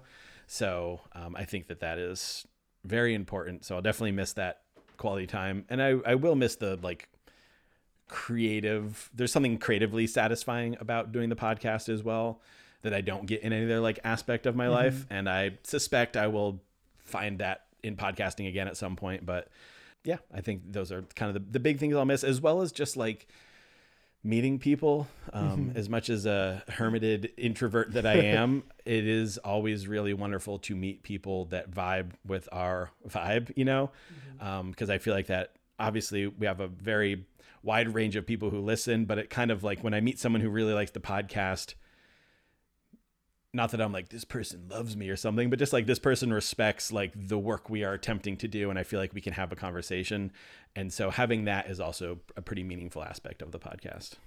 Yeah, and, and I also think, you know, this is different than when I stopped doing my Dungeons and Dragons podcast, Roll to Hit, which I also enjoyed doing a lot, but I stopped doing it and I wasn't like, oh no, I'm like the world is a worse place because I'm not doing a Dungeons and Dragons podcast before. Like, I think that we wouldn't have kept doing this if we didn't feel like it was a good thing that we were doing, if we weren't putting out something that we thought, at least our intentions were that we were benefiting uh, something somehow. And so I think I, I will miss that aspect that like I feel like I was doing something good and beneficial for the world, you know, or for the people who were interacting with. Um, and so, you know, I'm sure that I will find something else that is also benefiting somehow. Because, like, you know, like we said a few times jokingly, I'm really trying to get better at magic. That obviously that can bring joy to people, which I think is a, is an important thing, like to, to to be able to do. But this was benefiting the world in a I, I would say a slightly more important way. And so i'm sure eventually i will find my way back to doing something. I don't know if it'll be a podcast or not but doing something where i feel like i'm make trying to make the world a, a little bit of a better place. Yeah. Yeah. Um, Paul, we've talked several times on the show about the lack of uh, magicians at VegFest. So It's like there's an opening for you there. Yeah, that's true. That's true. That could be how I make the world a better place. On the other side of the coin, anything you will not miss about doing the podcast. honest uh, to be honest andy it's it's really just like the time the time thing and the i guess like the energy sometimes that that it takes that's that seems to be the big the biggest one for me i Yeah. think what about you I got a whole list, Paul. oh, um, almost knocked over a table there. Um, I mean, for for me, this is probably something that I experience significantly more than you, just by virtue of the fact that I'm like in the public vegan world more at like veg fests. yeah But there's something about when you meet someone and they find out you have a podcast, or even if you've been friends or acquaintances with someone, and you can tell that they view you as a resource to promote themselves. Um, like I'll meet people that are like, "Oh, you have a podcast? I'd I'd love to get on there," and I'm just like. You have literally no idea what our podcast is. Yeah. I understand that 90% of podcasts and 95% of vegan podcasts are interview shows, but like, you know, just like that thing that's like, I don't even know what you're about, but I want to use you to promote myself. I won't miss that like whatsoever. You know, there's something about the disingenuousness of that type of relationship that just is like the most icky to me. Yeah, that that Andy, that only happened to me once where like one of my friends who who is also vegan, but I don't think to my knowledge doesn't listen to the podcast was like, "Oh, I know you have a podcast. Can I like advertise something on there?" And even like, "Can I pay you to advertise something?" on there? And I was like, "Well, no." Get out of here with your money. um, I will not miss. Uh, I won't be sad if I never watch another health-based, plant-based documentary ever again. I know they're trying to kill us. Just came out like yesterday, which I am curious to see, and the end of medicine, the new Alex Lockwood film, I'm also very curious to see. But So you're a liar, is what you just said. I mean, those are like those are in theory. I think they're going to be different. Yeah, no, I- I but like we've seen so many clones of the same thing over and over again, and that's our own fault for subjecting ourselves to it. But we love a good film review, um, so I'll be really happy to not have to do that. I will. There, I guess there's something about like interacting with some people that are not engaged with us, but feel like they have some entitlement to our time or energy, mm-hmm. and that comes in many forms. One of which is I hope that I never have to argue with someone again about something we didn't say. you know, we've had people in our DMs that are like, I'm arguing with you about this episode that I have not listened to. yeah. And you're like, I don't know how to have this conversation because you haven't even listened to it and you're assuming we're saying something. And now I'm explicitly telling you we actually don't even say what you think we were going to say. And they still want to argue and send links to refute us. And I'm just like, what, What are you doing? what is happening here? yeah, no, I that is uh distressing when it happens. um, and sort of like the other side of that like entitlement is when someone puts an expectation on us that we have to cover a certain topic or do a certain interview. To me is like you know, maybe people don't realize we don't have like a team but it's like hopefully listening to this people are like wow these guys are like hanging on by a shoestring.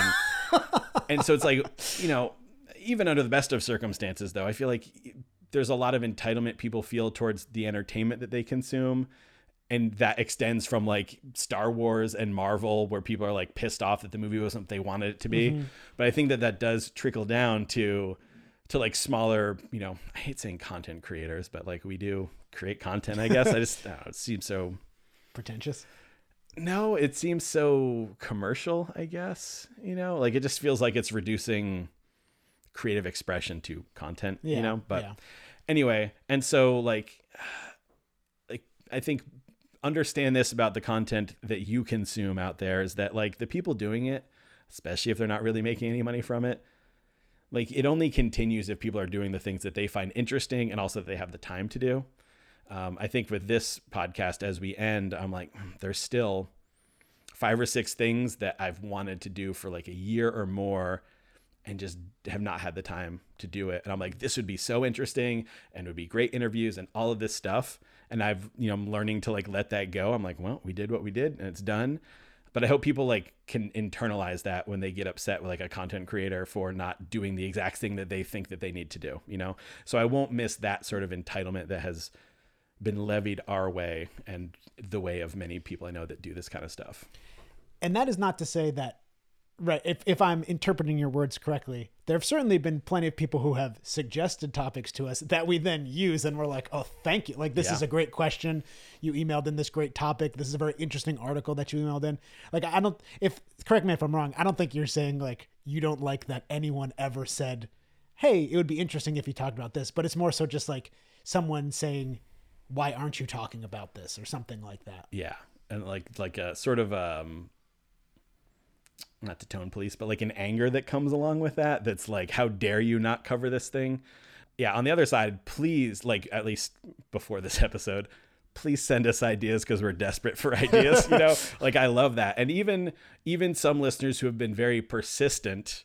I'm thinking about like the AI episode That ended up being ended up being all-time great episode that extended to many more after that. Yeah. So thanks for being persistent about that. yeah, I, I forgot about that one. That was like a that became. I feel like there's been plenty of like inside jokes throughout the podcast, and that was like one of them that remained for a while. Robot Puncher became a Patreon tier. Car, car puncher Paul. Uh, yeah. So I think the extension of that, Paul, is that like I'm kind of exhausted with being a human on the internet. Um, and you and I have talked about like this meme f- meme topic, not even a format that I'm like I don't understand. That's like people are like realizing I'm being perceived by others, and legitimately, as this podcast ends, I'm like I'm really ready to not be perceived by anybody. yeah, no, I I think it's it's a well deserved break. um, for one month. That's all I'll give you, Andy. And then you got to come out with some something else. The bearded vegan. Now I, I've made the joke. I feel like everyone's gonna make that joke to you if you inevitably make a new podcast. So I've already made it. So I'm just giving everyone permission to not make that joke to Andy. Paul, Paul, I was thinking it would be funny. I know we're not going to do this, nor do I want to. that if the last post on our Instagram was us with shaved faces.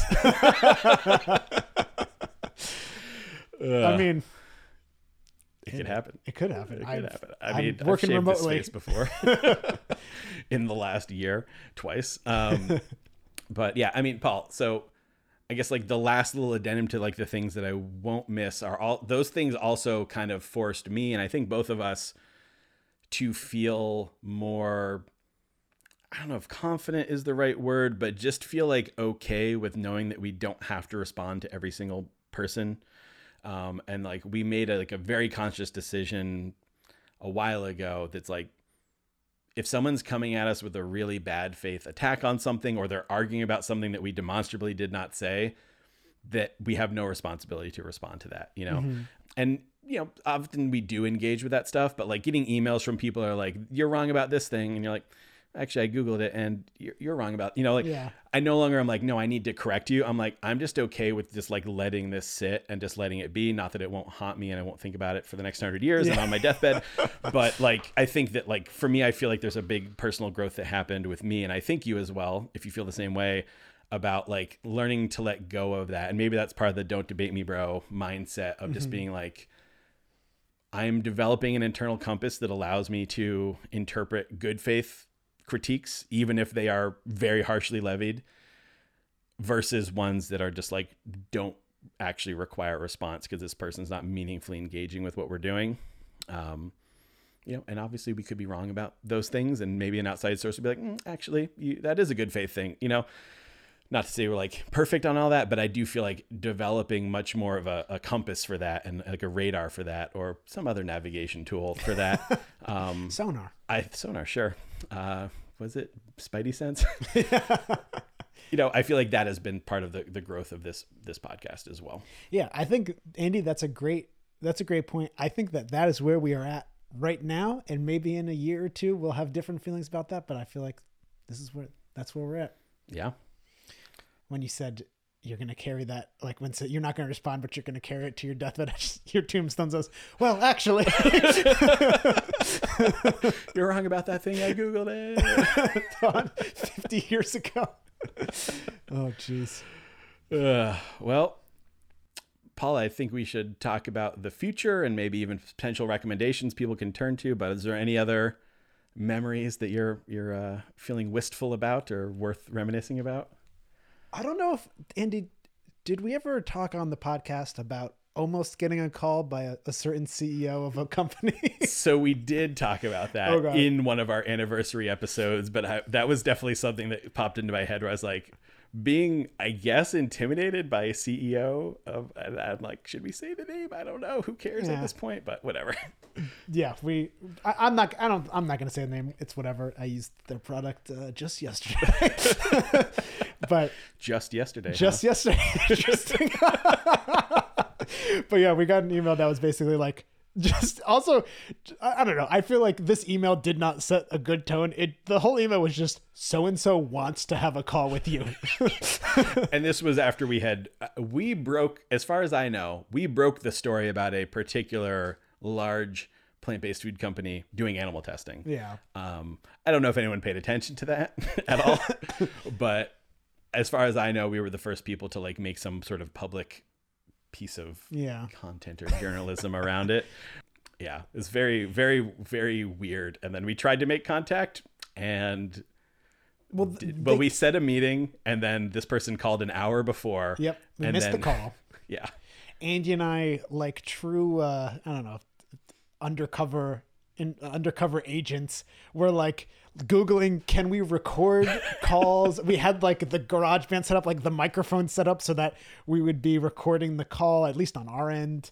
And uh, yeah, the person called an hour early. We missed it. We called back a couple times, voicemail full. So unable, did not pick up, unable to leave a voicemail, and then that was the end. That was the end of that. But we stressed out about that for a good few days. yeah like, are we gonna get sued? We did not, thankfully.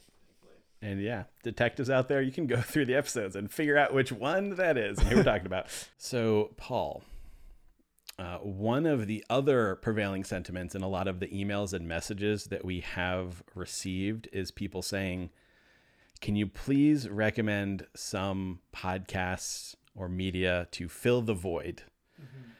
And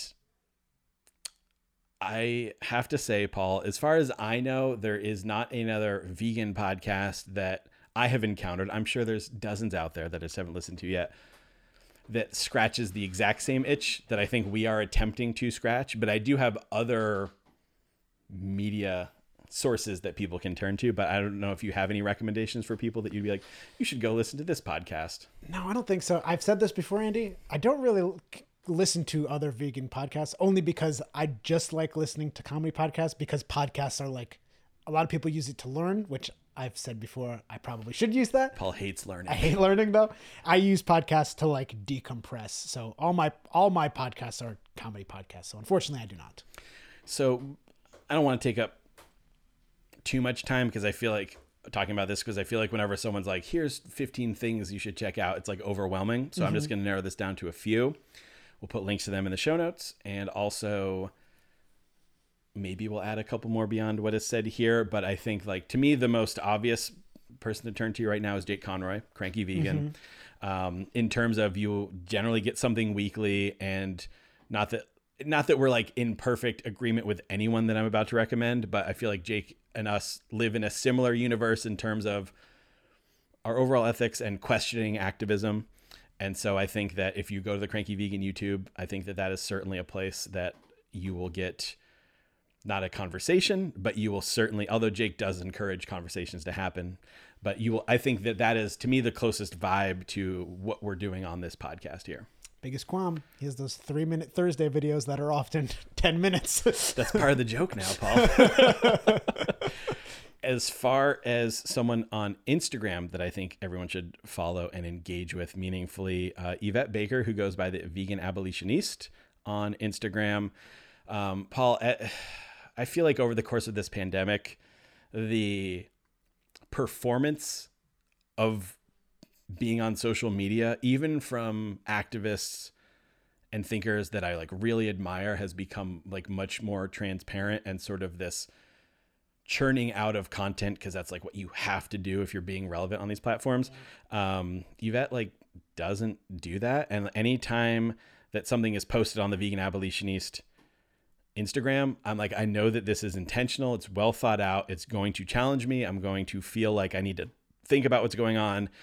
And just that the intentionality that I wish to bring to whatever I do in the future is already present there. And I just think that such a valuable activist with so many great insights. So I would definitely recommend Vegan Abolitionist. That's a great Andy. That's a also thank you for that. Uh, and It's a great point about just feeling the pressure to churn out more content. Like it certainly feels like it's ramped up over the pandemic, and even like on my personal Instagram, which is now mostly just me posting magic videos. When I'm like, oh no, I haven't posted a magic video right now in like three weeks or something. I'm like, oh, I gotta post another one, and then I'm like, why? First of all, not many people probably care about them. And second of all, it's like I'm doing this for me. Why do I feel that pressure to have to do this thing to maintain some sort of visibility? Yeah. It's, it's weird. It's not good. You know, Paul, there was a time when you were making a series of very funny tofu cooking videos or mm-hmm. tofu blending or like whatever videos. And I was like, oh, Paul should be posting this on the Beard Vegans because this is funny vegan content. And then I was like, what, what, what am I doing here? like, this is like a fun thing that he's doing for himself and his friends and me. And like, why does this need to be like a means of content and Yeah. engagement and all that kind of stuff? You know, it's like getting out of that mindset. As far as books to read, I would definitely say that if you were to go and pick up a book right now that you must read, Aphro-ism F- Essays on Pop Culture, Feminism, and Black Veganism from Two Sisters by Af and Silco. 100% must read, as well as Aph Ko's newest book, Racism as Zoological Witchcraft. Uh, if you are looking to be challenged in how you're thinking about veganism and activism and all the isms, definitely need to pick up those books. Nice. Good good Rex. And then as far as podcasts go, again, I don't know if there's anyone scratching the exact same itch as us, and that's not to be like high and mighty, but that's why we create this podcast because it's the content we wanted to see. Um, obviously, there's the Total Liberation podcast, which formerly the Vegan Vanguard. Um, and as far as like, and th- there's a lot of interviews on that one as well, but as far as like interview shows, um, a lot of the ones I would recommend seem to not be putting out too regularly. Like I enjoy Behind the Tofu and Beyond Species, but Hope for the Animals podcast is one I've been on several times before, and I will continue to be a guest on in the future. so if you're looking for a little hit of Andy, uh, Hope for the Animals as far as like uh, interview shows go. Nice. All right, Paul, what's next? Magic, Andy. no, I Illusions.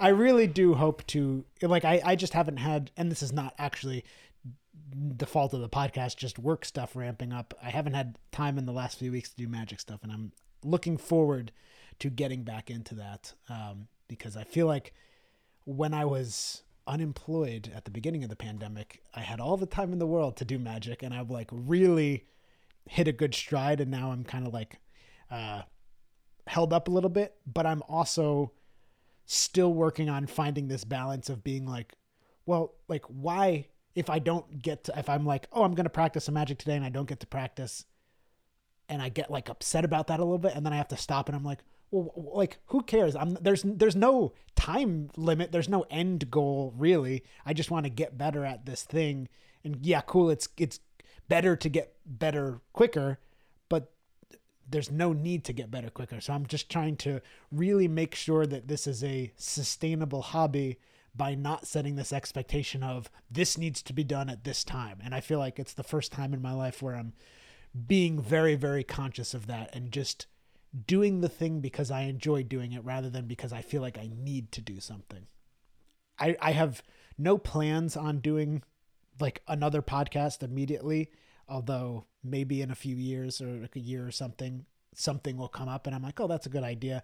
I think knowing me and now knowing from the past six years how I kind of operate with a podcast, certainly I think something that would be more sustainable for me is something like the Dungeons and Dragons podcast where you don't really need to do much prep. You just kind of come and do the thing. And maybe there's editing after that, but like you kind of pointed out, editing is more so it's going to get done if you put some amount of time into it. It's not it's not poetry, Paul. It's not poetry. so I think like at least at this moment right now, that's if I ever get into another podcast, like that's what I would probably try to get into because I know I know myself. So Yeah, I think um, podcasts that are, you know, I listen to some like companion podcasts to like a show, and it's like, oh, they have it so easy. they just watch the episode and then talk about, you know, and like something like that. I would love to do something like that. I don't have any plans to, but a lot of my favorite podcasts that are not like activisty ones or comedy ones are just like film review type podcasts. And so, yeah, th- I think that that's like, oh, you watch a movie this week and then you talk about it, and yeah, maybe some edit, but so maybe that'll happen some point in the future. Um, what about you, Andy?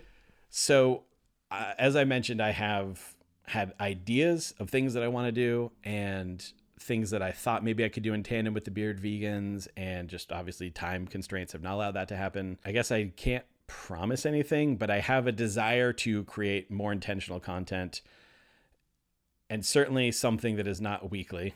Like the idea of having seasons of something or telling a story that's like five episodes long kind of thing is very appealing to me. So that's kind of what's kicking around in my head. But I also know that I am uh, 99% planning to take six months off from even thinking about it.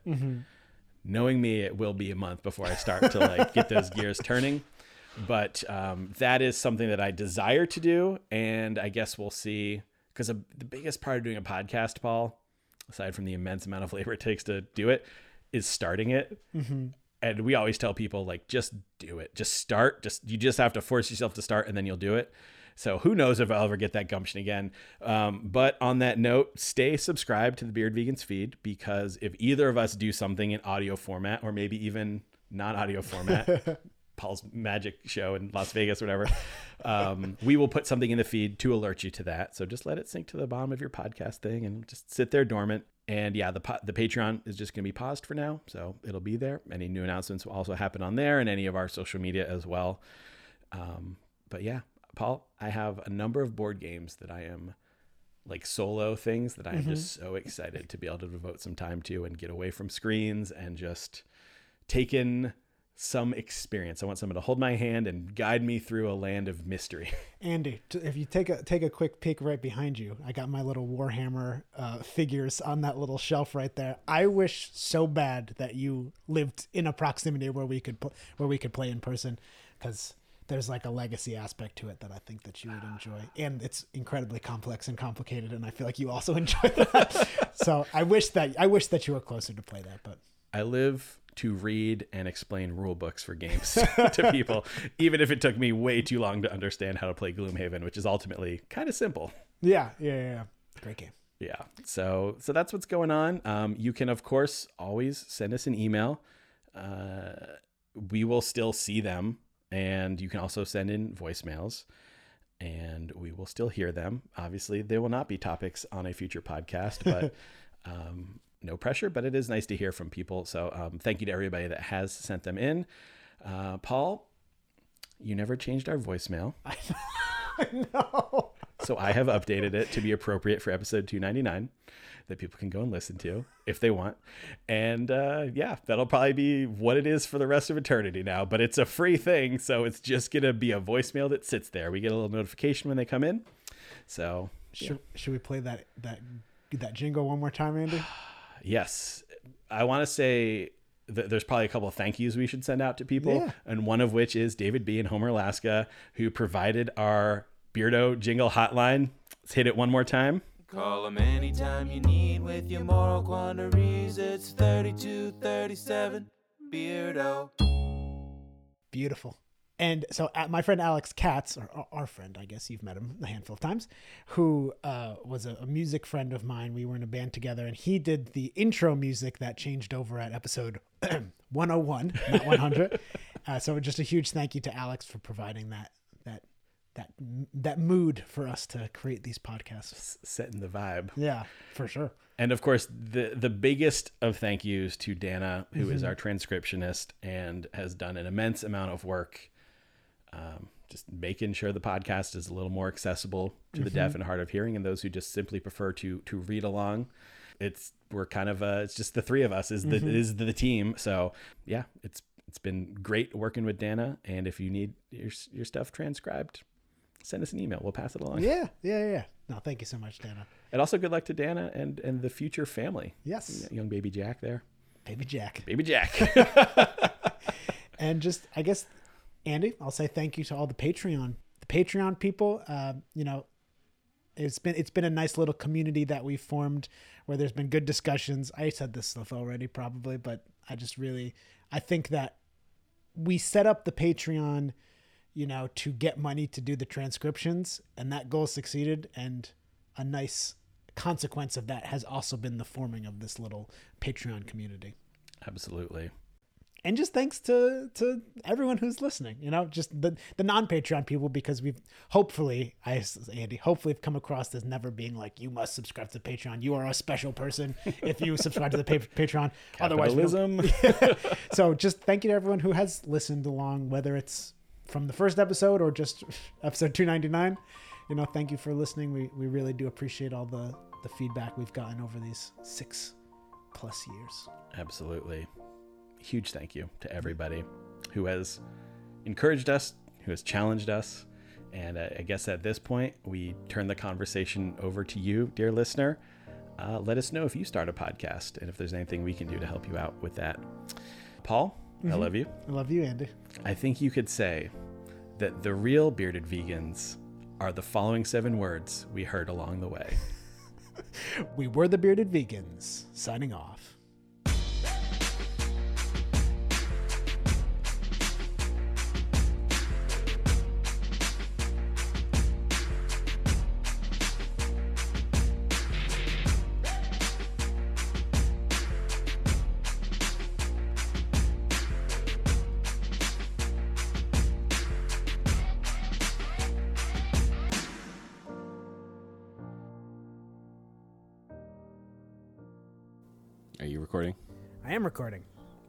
All right. You, you gonna let that burp out? It's it's gone back inside my body.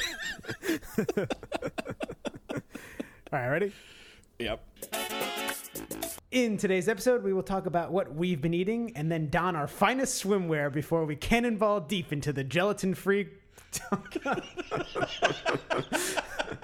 okay. Andy, I'm sorry. I want to do the intro over again. I wasn't I wasn't like excited enough, I think. I, I could You feel did kind of tail off. that's at the yeah, end. yeah, yeah. I was like, wow, he's getting bored of his own podcast in the introduction. okay, here we go.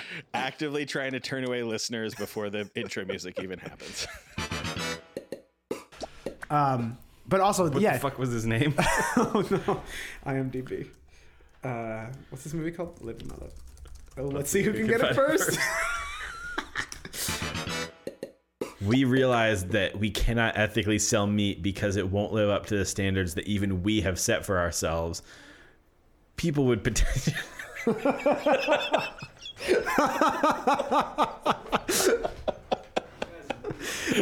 because you farted over there.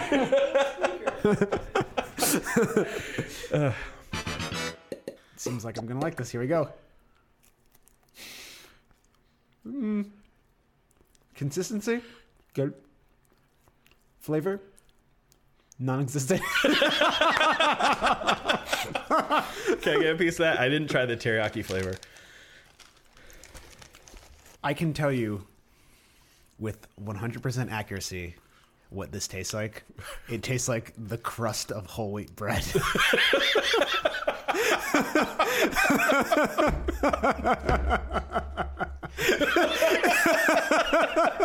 that is like like it took me I just ate the whole piece and it took me a second, but it tastes exactly like the crust of whole wheat bread. I can I can totally see that now. Oh my gosh. you know, it's just like one of those things. Uh, where was I going with this? Pull it back in, Andy. Pull it back in. I can't do it. I'm not as good as you, Paul. Years of bullshitting around your answers. Am I making any sense at all? I have no idea what you're saying, Paul. and there's a lot about them. like, yeah, that's a pretty far. Pa- the, the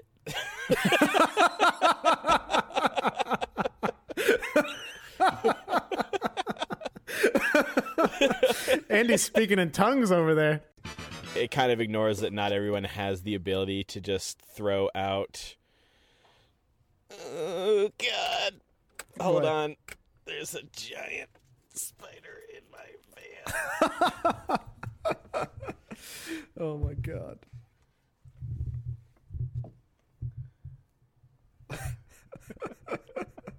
oh, I wish the video was on right now. um, the other day there, I got in my van and there was like a spider web in the van, and I was like, oh, I guess I have to burn this thing and leave forever. But I couldn't find the spider, and the spider just made themselves known, and they're like pretty big. And the only thing I have to catch them in is a half-eaten container of ice cream, Oh no, no! which is pressed up against the glass. Uh, it's okay. I had couldn't find my spoon, so I was eating it with my back scratcher. That is disgusting. that is so disgusting.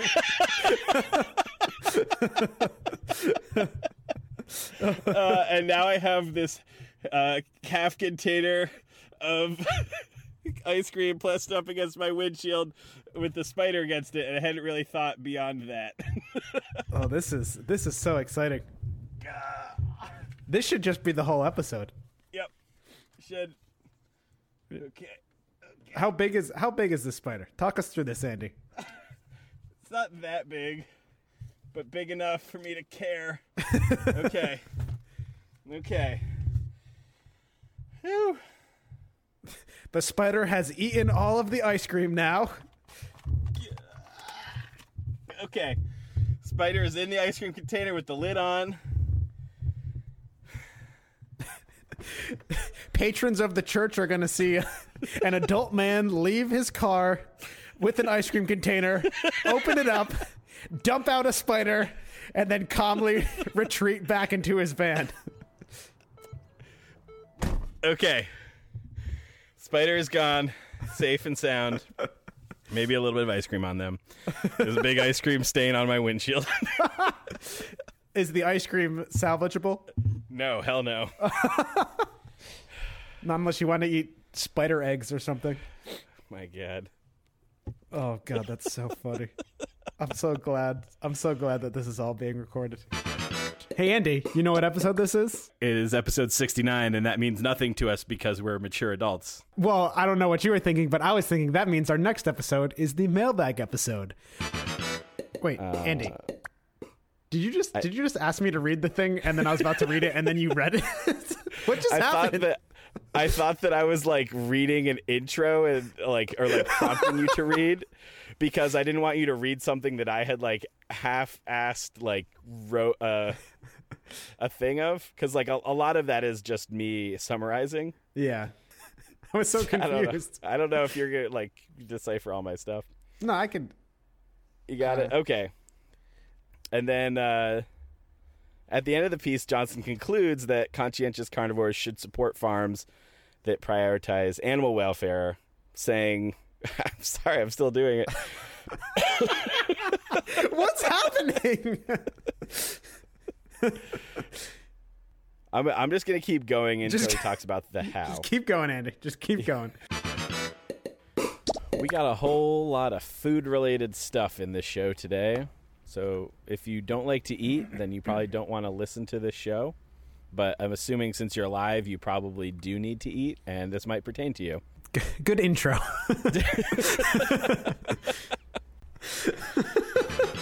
So that was just. What are you looking at me like that for, Paul? Missed you. I got one. I got a good transition. So I guess if if there, I don't know. this is. I- I'm so far from being qualified to have this discussion right now. That should be the tagline of our podcast. the the room was actually a cardboard box with one cat sitting in the box. and one one person standing above the cat with a pot of coffee, just waiting to serve you. But um, Cat but, fee. uh, so Is it room- catfinated? Shut, shut, shut up, Eddie. If uh, Jimmy John made a mixtape it- for the gym, it would be called Jimmy John's Gym Jams. I do not remember this at all. Yeah, yeah, yeah. And I and we will talk about. I guess. uh No, fuck it. Cut that out. I'll cut it out, Paul. But you know where it's going. The Humane Society of Sandusky County, along with Jimmy B's. Uh, nope. The Humane Society of Sandusky County, along with Jimmy J's. God damn it! what the? All right, here we go. Jimmy G's. Jimmy G's. It's even fun to say. Yeah. Paul, Yes, Andy. speaking in, Is that that Mark Wahlberg movie, The Speaking? All right, so um, and he's gonna cough directly. I'm gonna die. Are you okay? Yep. You eating that gluten? that gluten cough.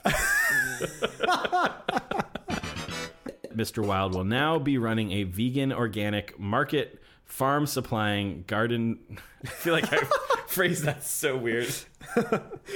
There's so many adjectives to that sentence. don't, don't die. Mr. Wild will now be running a vegan organic market farm supplying garden produce without using animal products. I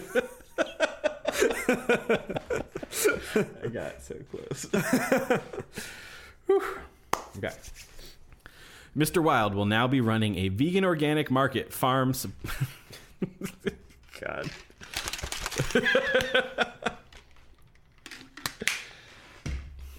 Take three, four.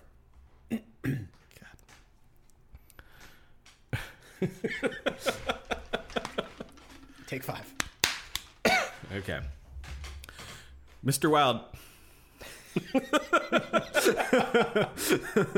okay. Okay. I'm not gonna look at you. This. I was looking at you anyway, Paul. Mr. Wild will.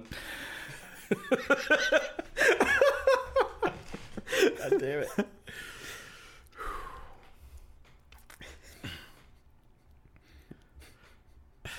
Do you want me to read this one? I line? can't do it. I can't do it. I can do it. Do you want me to read? No, no, no, I got it. Okay. Mr. Wild will now. Your phone just go off? That was yours. God damn it. Okay. Okay. All right. Mr. Wild will now be running a vegan organic market farm supplying garden produce without using animal products or fertilizers.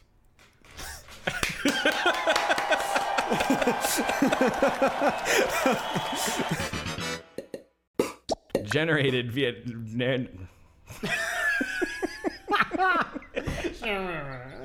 and he's shutting down right now. and that Hampton Creek's Just Sweet Mustard salad contained dressing.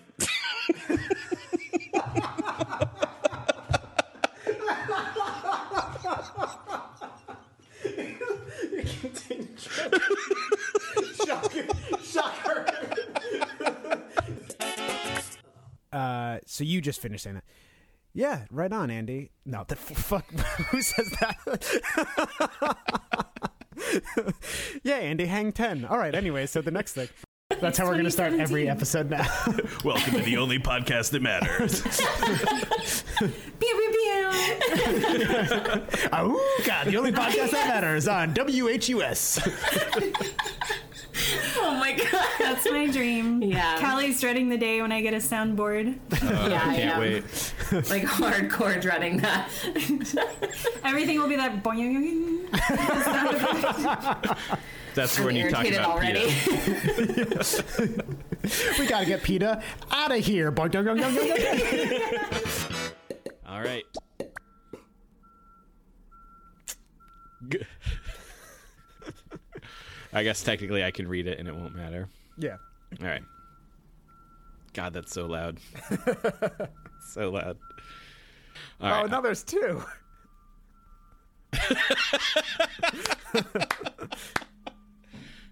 Okay. Uh, they're just like backing up into each other. I think you meant to say Trump's rule, not Obama's rule. Yeah, probably.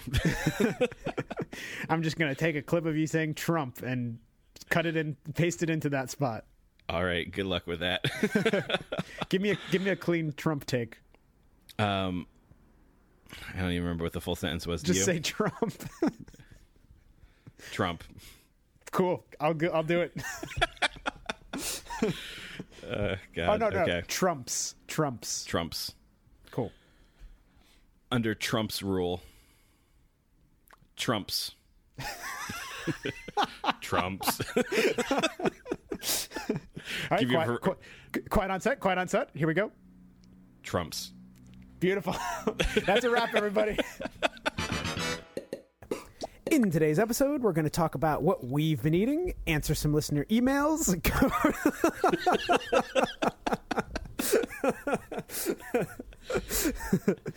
Sorry. In that's okay. In today's episode, we're going to talk about what we've been eating, answer some listener email.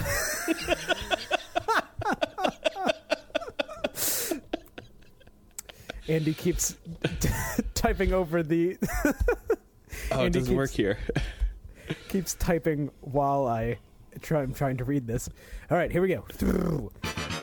and uh, in their living lives of abject misery, they're meeting a brutal death. Holy shit! That where'd that bug come from? Oh my god! oh my god! It's like one of those things that looks like a wasp. Where have you been this whole time? Oh my shit! Holy fuck! That thing is huge. oh my god! What the oh. fuck? I need to get a cup. Hold on. Okay. Oh, oh, I see it. Andy's grabbed the cup. He's going after the he's going after the bug. He's taking off his headphones. He's gone out of the frame. Oh, he's back in the Oh, frame. This bug is so He's got- not easy for me to get right now. He's got a cup and what appears to be a TV guide that he's going to try to capture this bug in. Oh, he's he's going for it. Nope, he's hesitating.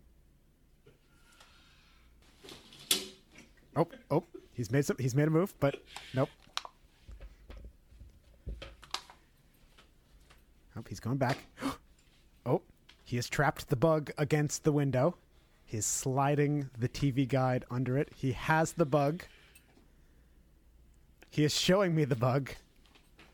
It's a very large bug. Holy shit, Paul. For fans of the spider in the car bloopers. oh my god, where did that bug was just chilling in here the whole time? Waiting to make their move. Oh my god, you talking about Francione? That's an abolitionist bug right there. oh my god, were you talking or was I talking? Recording with Paul is my favorite thing. Recording with Paul is my favorite thing. This misguided move, announced by FDA Commissioner Dr. Ski Skeeve, Dr. S- Ow. by FDA Commissioner Dr. Steve Gottlieb. No. Would- Scott. What did I say? Steve? Why do I want to say Steve so bad? You can't call yourself vegan because people give you crap about that. But then, oh, I just honked the horn. Uh,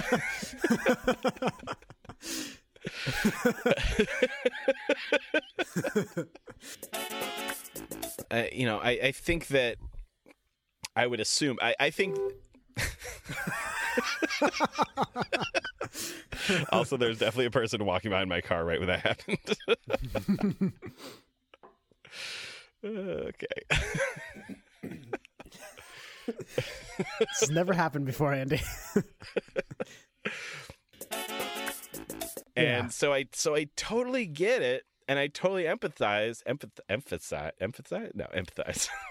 I was actually thinking before we started recording that th- there are definitely moments in this epi- in this show where I mix up the words empathize and emphasize, and it is not caught, and I cringe every time I hear that. you know, the other one you do a lot. Oh.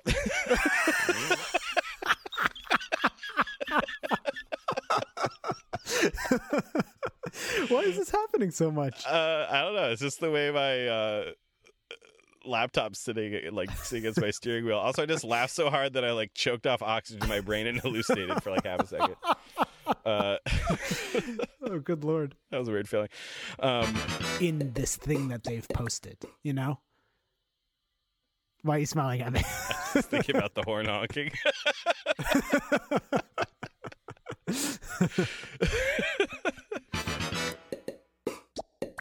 so, Andy, I. Oh no! Wait, this is your this is your time to say something. Paul, you can say something if you want.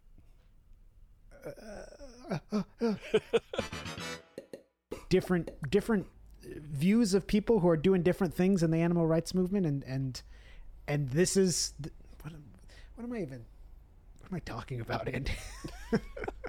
Cut it out. I guess motivation, um, but you're right. Uh, yeah, I'm just like making a speck on my windshield circle around a palm tree. Gotcha.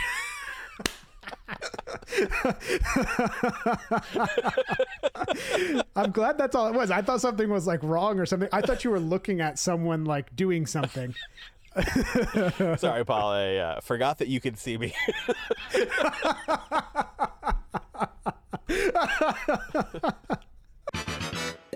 uh, so we did an episode not too long ago talking about the announcement of the vegan Kit Kat bar, the plant-based Kit Kat. Kat. he's he's scared.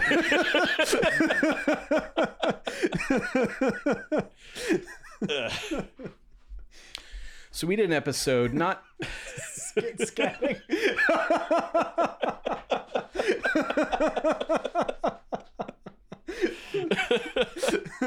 off the rails already. okay. this is why I can't look at you, Paul. I'm, I might have to posit that Seaspiracy is becoming our new Impossible Whopper. Uh oh. Are you bringing it back again? I'm, I'm bringing it back again, real quick. I mean, we agreed we were gonna do this, right? Oh yeah. No, for sure. Yes. Okay. I thought the way you said, I was like, like you were surprised that we were gonna. Andy, let me pull back the curtain just for the show. That was show surprise. Paul, and you tell me you're not a good actor. Which is quite the coincidence because at this very moment, we are in fact still doubling donations to Full Circle Sanctuary. We'll put a link to them in the show notes if you did I pronounce that wrong? was that full snorkel sanctuary?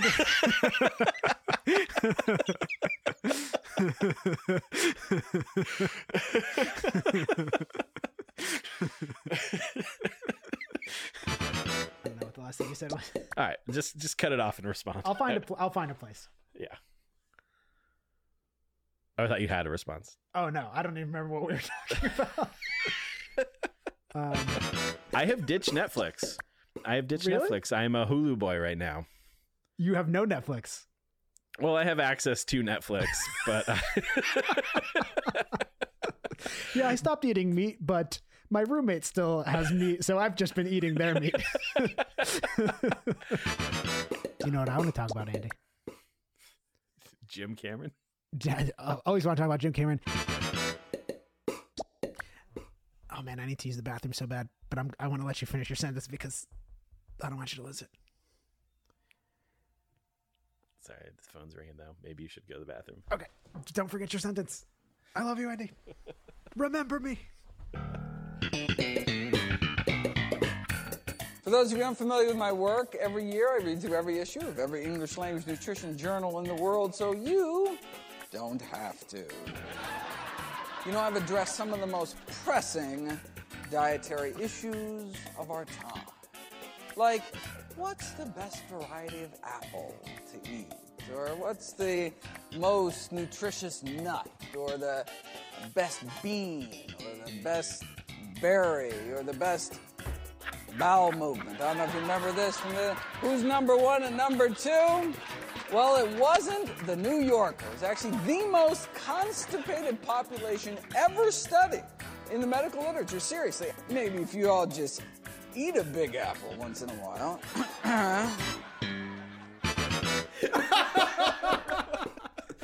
That is unfair. that is unfair. I rest my case. and the cast is, there's no there's no big name talking heads at least you know we're not involved in the the uh, whale training world so maybe there's a few names that are big and familiar to others but There's a few whale trainers at home right now being like, "What? How could they? How could they?" you don't this?" know dave doofus duffus I am Andy. I don't think they ever said this man's name in the in the in the thing. I, I can guarantee you, his name is not Dave Doofus.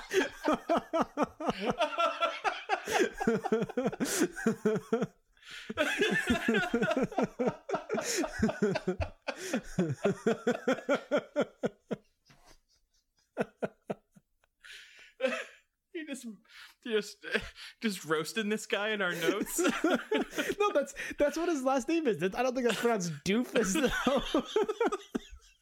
it's D U F F U S. Duffus, Yeah.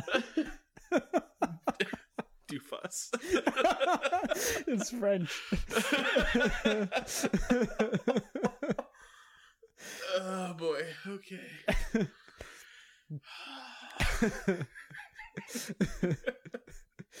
Ugh. I'm sweating from laughing so much.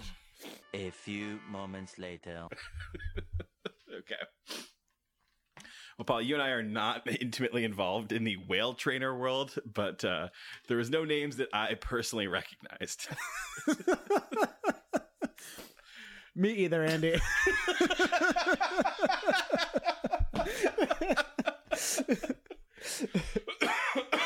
All right, let's do that again.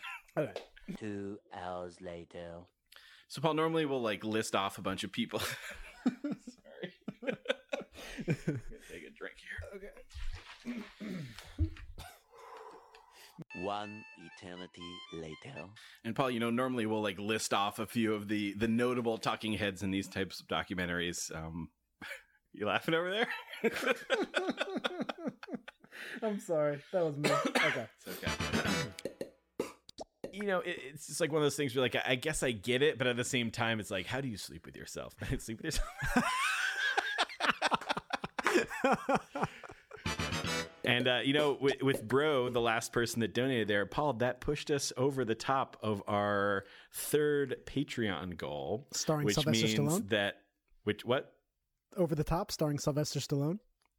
Sure, that was worth interrupting me.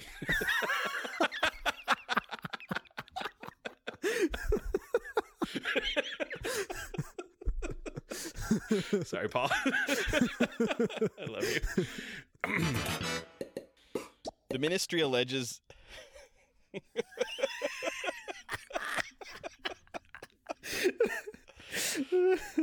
okay. Okay. Mm, okay. So close. Oh, there's so few lines left.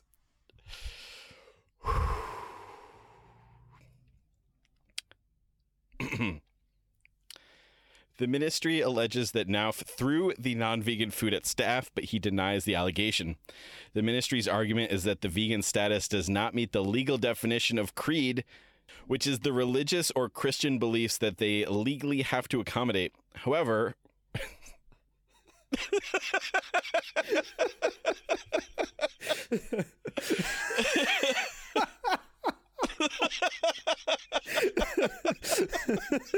There's three words. Three words.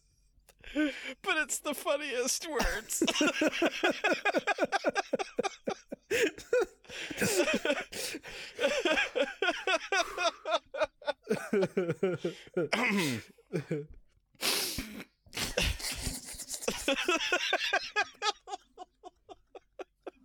I'm just anticipating you saying it now. Okay. Just, just at least say the three words, and then we can, then we can, then we can, then we can keep going. So, Paul, Yes, Andy. Paul sent me a letter recently, Oh, I did, and I opened it up, and there, there's only seven words inside. and it says, Paul, "Yes, Andy." What's going on? you're like you're definitely breaking up. oh, okay. Are you breaking up with me? No. I'm just gonna say the thing. We are the bearded vegans. Signing off. And actually, I, did we say Andy yet that we're recording this episode in, in person? I don't know. if- we, did. Yeah. Okay. Well. That whole bit about it. Recording in a bedroom, first time, weird situation. Oh, that's right. That's right. We did have a whole bit about it. bloopers. Um. Yeah. Yeah.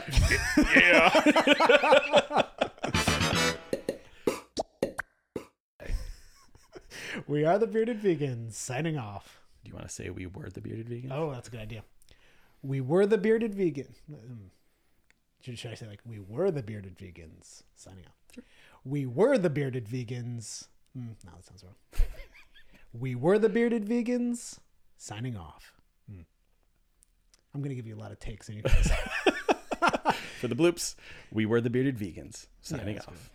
we were the bearded vegans. Signing off. That was a good one. It's done.